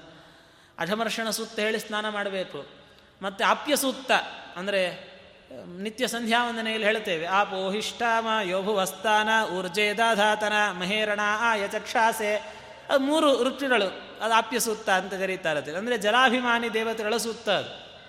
ಹಾಗಾಗಿ ಆ ಸುತ್ತವನ್ನು ಹೇಳಿಕೊಂಡು ಮೂರು ಬಾರಿ ಮುಳುಗಾಟಬೇಕು ಅಘಮರ್ಷಣದಿಂದ ಮೂರು ಬಾರಿ ಮುಳುಗಾಟ್ಲಿಕ್ಕಿದೆ ಮತ್ತು ದೇವರಿಗೆ ಮೂರು ಬಾರಿ ಅರ್ಹ್ಯ ಕೊಡಲಿಕ್ಕಿದೆ. ನಾರಾಯಣ ಮಂತ್ರದಿಂದ ಒಮ್ಮೆ, ವಿಷ್ಣು ಮಂತ್ರದಿಂದ ಒಮ್ಮೆ, ವಾಸುದೇವ ಮಂತ್ರದಿಂದ ಒಮ್ಮೆ. ಇಷ್ಟಾದ ಮೇಲೆ ಮತ್ತು ಪುರುಷ ಸೂಕ್ತ ಹೇಳಿಕೊಂಡು ಮತ್ತೊಮ್ಮೆ ಸ್ನಾನ. ನಮ್ಮ ಅಂತರ್ಯಾಮಿ ಆಗಿರತಕ್ಕಂಥ ಬಿಂಬನಿಗೆ ಈ ವಿರಾಟ್ ರೂಪಿಯಾಗಿ ಈ ದೇಹವನ್ನು ಧಾರಣೆ ಮಾಡಿಕೊಂಡು ನಿಂತಿರತಕ್ಕಂಥ ಪರಮಾತ್ಮನಿಗೆ ಇದು ಅಭಿಷೇಕ. ಹೀಗೆ ಅನುಸಂಧಾನದಿಂದ ಪುರುಷ ಸೂಕ್ತವನ್ನು ಪಠಣೆ ಮಾಡುತ್ತಾ ಸ್ನಾನವನ್ನು ಆಚರಣೆ ಮಾಡತಕ್ಕಂಥದ್ದು ಹೀಗೆ ಸ್ನಾನವನ್ನು ಮಾಡಿ, ಆಚಮನಾದಿಗಳನ್ನೆಲ್ಲ ಮುಂದೆ ಮಾಡಿಕೊಂಡು ಒಳ್ಳೆ ವಸ್ತ್ರ ಉಟ್ಟು ಆಚಮನ ಮಾಡಿ ಗೋಪೀಚಂದನ ಧಾರಣ, ದ್ವಾದಶ ಪುಂಡ್ರಾಣಿ ಚಕ್ರಾದೀನಿ ತಥೈವಚ ದ್ವಾದಶ ನಾಮಗಳು ಏನು ಹಚ್ಚಿಕೊಳ್ಳುತ್ತೇವೆ? ದ್ವಾದಶ ನಾಮಗಳು ಪಂಚಮುದ್ರೆಗಳ ಧಾರಣೆ ಮಾಡುವಂಥದ್ದು ಚಕ್ರ, ಶಂಖ, ಗದ, ಪದ್ಮ, ನಾರಾಯಣ ಇತ್ಯಾದಿಗಳನ್ನು ಧಾರಣೆ ಮಾಡತಕ್ಕಂಥದ್ದು ಇದನ್ನೆಲ್ಲ ಮಾಡಿ ದೇವ ಋಷಿ ದೇವ, ಋಷಿ, ಪಿತೃ ಮೊದಲಾದವರಿಗೆ ತರ್ಪಣವನ್ನು ಕೊಡುವಂಥದ್ದು. ಮುಂದೆ ಪರಮಾತ್ಮನ ವಿಶೇಷ ಆರಾಧನೆ. ದೇವರ ಪೂಜೆಯನ್ನು ಗಂಧ, ಪುಷ್ಪ, ಅಕ್ಷತ, ಧೂಪ, ದೀಪ, ನೈವೇದ್ಯಾದಿಗಳಿಂದ ಪರಮಾತ್ಮನ ಪೂಜೆಯನ್ನು ಮಾಡಿ, ಯಥಾಶಕ್ತಿಯಾಗಿ ಭೋಜನಾದಿಗಳನ್ನು ಮಾಡಿಸಿ, ಅನಂತರದಲ್ಲಿ ತಾನು ಹರಿಪ್ರಸಾದವನ್ನು ಸ್ವೀಕಾರ ಮಾಡಬೇಕು. ಮತ್ತು ಸಂಜೆಯವರೆಗೂ ದೇವರನ್ನೇ ಸ್ಮರಣೆ ಮಾಡುತ್ತಾ ಇದ್ದು ಸಂಧ್ಯಾ ಸಮಯದಲ್ಲಿಯೂ ದೇವರಿಗೆ ಸ್ತೋತ್ರ ಪಾರಾಯಣಾದಿಗಳು, ಸಂಜೆ ಹೊತ್ತು ವಿಷ್ಣು ಸಹಸ್ರನಾಮ ಭಗವದ್ಗೀತೆ ಅಥವಾ ದಾಮೋದರ ಸ್ತೋತ್ರ ಇತ್ಯಾದಿಗಳನ್ನು ಹೇಳ್ತಾ ವಿಷ್ಣು ಸ್ತುತಿ ಅನೇಕ ಇದ್ದಾವೆ, ಬೇಕಾದಷ್ಟು ಹರಿಸ್ತೋತ್ರಗಳಿದ್ದಾವೆ. ಸಂಜೆಯು ಸ್ತೋತ್ರ ಪಾರಾಯಣ ಮಾಡಿ ದೇವರಿಗೆ ನೈವೇದ್ಯ, ಆರತಿಯನ್ನು ಸಮರ್ಪಣೆ ಮಾಡತಕ್ಕಂಥದ್ದು. ಈ ಪ್ರಕಾರಕವಾಗಿ ಯಾರು ಇಡೀ ಕಾರ್ತಿಕ ಮಾಸವನ್ನು ವಿಷ್ಣು ವ್ರತ ಹಿಡಿದು ದೇವರ ಚಿಂತನೆ ಮಾಡುತ್ತಾ ಹರಿಪ್ರೀತ್ಯರ್ಥವಾದ ಧರ್ಮಗಳನ್ನೇ ಅನುಷ್ಠಾನ ಮಾಡುತ್ತಾ ಕಳೀತಾರೋ, ಅವರು ಎಲ್ಲ ಪಾಪಗಳಿಂದ ಮುಕ್ತರಾಗಿ ವಿಷ್ಣು ಸಾಯುಜ್ಯವನ್ನೇ ಪಡೀತಾರೆ. ಕಾರ್ತಿಕ ಮಾಸದ ಧರ್ಮಾನುಷ್ಠಾನದಿಂದ ಮನುಷ್ಯ ತಾನು ಎಲ್ಲ ರೋಗಗಳಿಂದ ಮುಕ್ತನಾಗ್ತಾನೆ. ಏನು ಮಹಾಮಹಾ ಪಾತಕಗಳನ್ನು ಅನುಷ್ಠಾನ ಮಾಡಿರ್ತಾನೆ, ಅದು ಎಲ್ಲದರಿಂದಲೂ ತಾನು ಮುಕ್ತನಾಗ್ತಾನೆ. ಅಂದರೆ ಎಲ್ಲ ಪಾಪಗಳ ಪರಿಹಾರವಾಗತ್ತೆ. ಸದ್ಬುದ್ಧಿದಂ. ಒಳ್ಳೆಯ ಸದ್ಬುದ್ಧಿ ಪ್ರಾಪ್ತವಾಗತ್ತೆ. ಇದರಿಂದ ಪುತ್ರ ಧನಾದಿ ಸಾಧಕಂ ಅಂತಾರೆ. ಒಳ್ಳೆಯ ಸತ್ಸಂತತಿ ಆಗತ್ತೆ, ಒಳ್ಳೆಯ ಸಂಪತ್ತು ಸಿಗತ್ತೆ. ಮತ್ತು ವಿಷ್ಣುವಿನಲ್ಲಿ ಅನನ್ಯ ಭಕ್ತಿ ಮಾಡೋಣದರಿಂದ ಅವರಿಗೆ ಮೋಕ್ಷವೇ ಪ್ರಾಪ್ತವಾಗತ್ತೆ ಅಂತ ತಿಳಿಸ್ತಾ ಇದ್ದಾರೆ. ಈ ಪ್ರಕಾರ ಕಾರ್ತಿಕ ಮಾಸದಲ್ಲಿ ಮಾಡುವಂತಹ ವ್ರತಗಳ ಬಗ್ಗೆ ಸಂಕ್ಷಿಪ್ತವಾಗಿ ಈ ಅಧ್ಯಾಯದಲ್ಲಿ ತಿಳಿಸಿಕೊಟ್ಟು ಮುಂದೆ ಈ ಮಾಸದಲ್ಲಿ ತುಳಸಿಯ ಮಾಹಾತ್ಮ್ಯ. ವಿಶೇಷವಾಗಿ ತುಳಸಿಯ ದಳಗಳಿಂದ ವಿಷ್ಣುವಿನ ಅರ್ಚನೆಯನ್ನು ಮಾಡಬೇಕು ಅಂತ ವಿಧಾನ ಮಾಡಿದ್ದಾರೆ. ನಿತ್ಯವೂ ಮಾಡುವಂತಹದ್ದೇ. ಕಾರ್ತೀಕದಲ್ಲಿ ಇನ್ನಷ್ಟು ವಿಶೇಷವಾಗಿ ಮಾಡಬೇಕಂತ. ಹಾಗೆ ತುಳಸಿಯಿಂದ ಹರಿಪೂಜೆ ಮಾಡಿದರೆ ಏನು ಪುಣ್ಯ ಬರುತ್ತೆ ಎನ್ನುವುದಕ್ಕೆ ಒಂದು ಉಪಾಖ್ಯಾನವನ್ನು ಚೋಳ ದೇಶದ ಒಬ್ಬ ಮಹಾರಾಜನ ಉಪಾಖ್ಯಾನದ ಮೂಲಕ ತುಳಸಿಯಿಂದ ಹರಿಯರ್ಚನದ ಮಹಾತ್ಮ್ಯವನ್ನು ಮುಂದಿನ ಅಧ್ಯಾಯಗಳಲ್ಲಿ ತಿಳಿಸಿಕೊಟ್ಟಿದ್ದಾರೆ. ಅದನ್ನು ನಾಳೆ ದಿವಸ ಸಂಜೆ ಯಥಾ ಪ್ರಚಾರ ಏಳು ಗಂಟೆ ಸೇರಿದಾಗ ಚಿಂತನೆ ಮಾಡೋಣ ಅಂತ ಹೇಳ್ತಾ ಶ್ರೀಕೃಷ್ಣಾರ್ಪಣಮಸ್ತು ಅರ್ಪಣಮಸ್ತು ಮಧ್ವೇಶ ಅರ್ಪಣಮಸ್ತು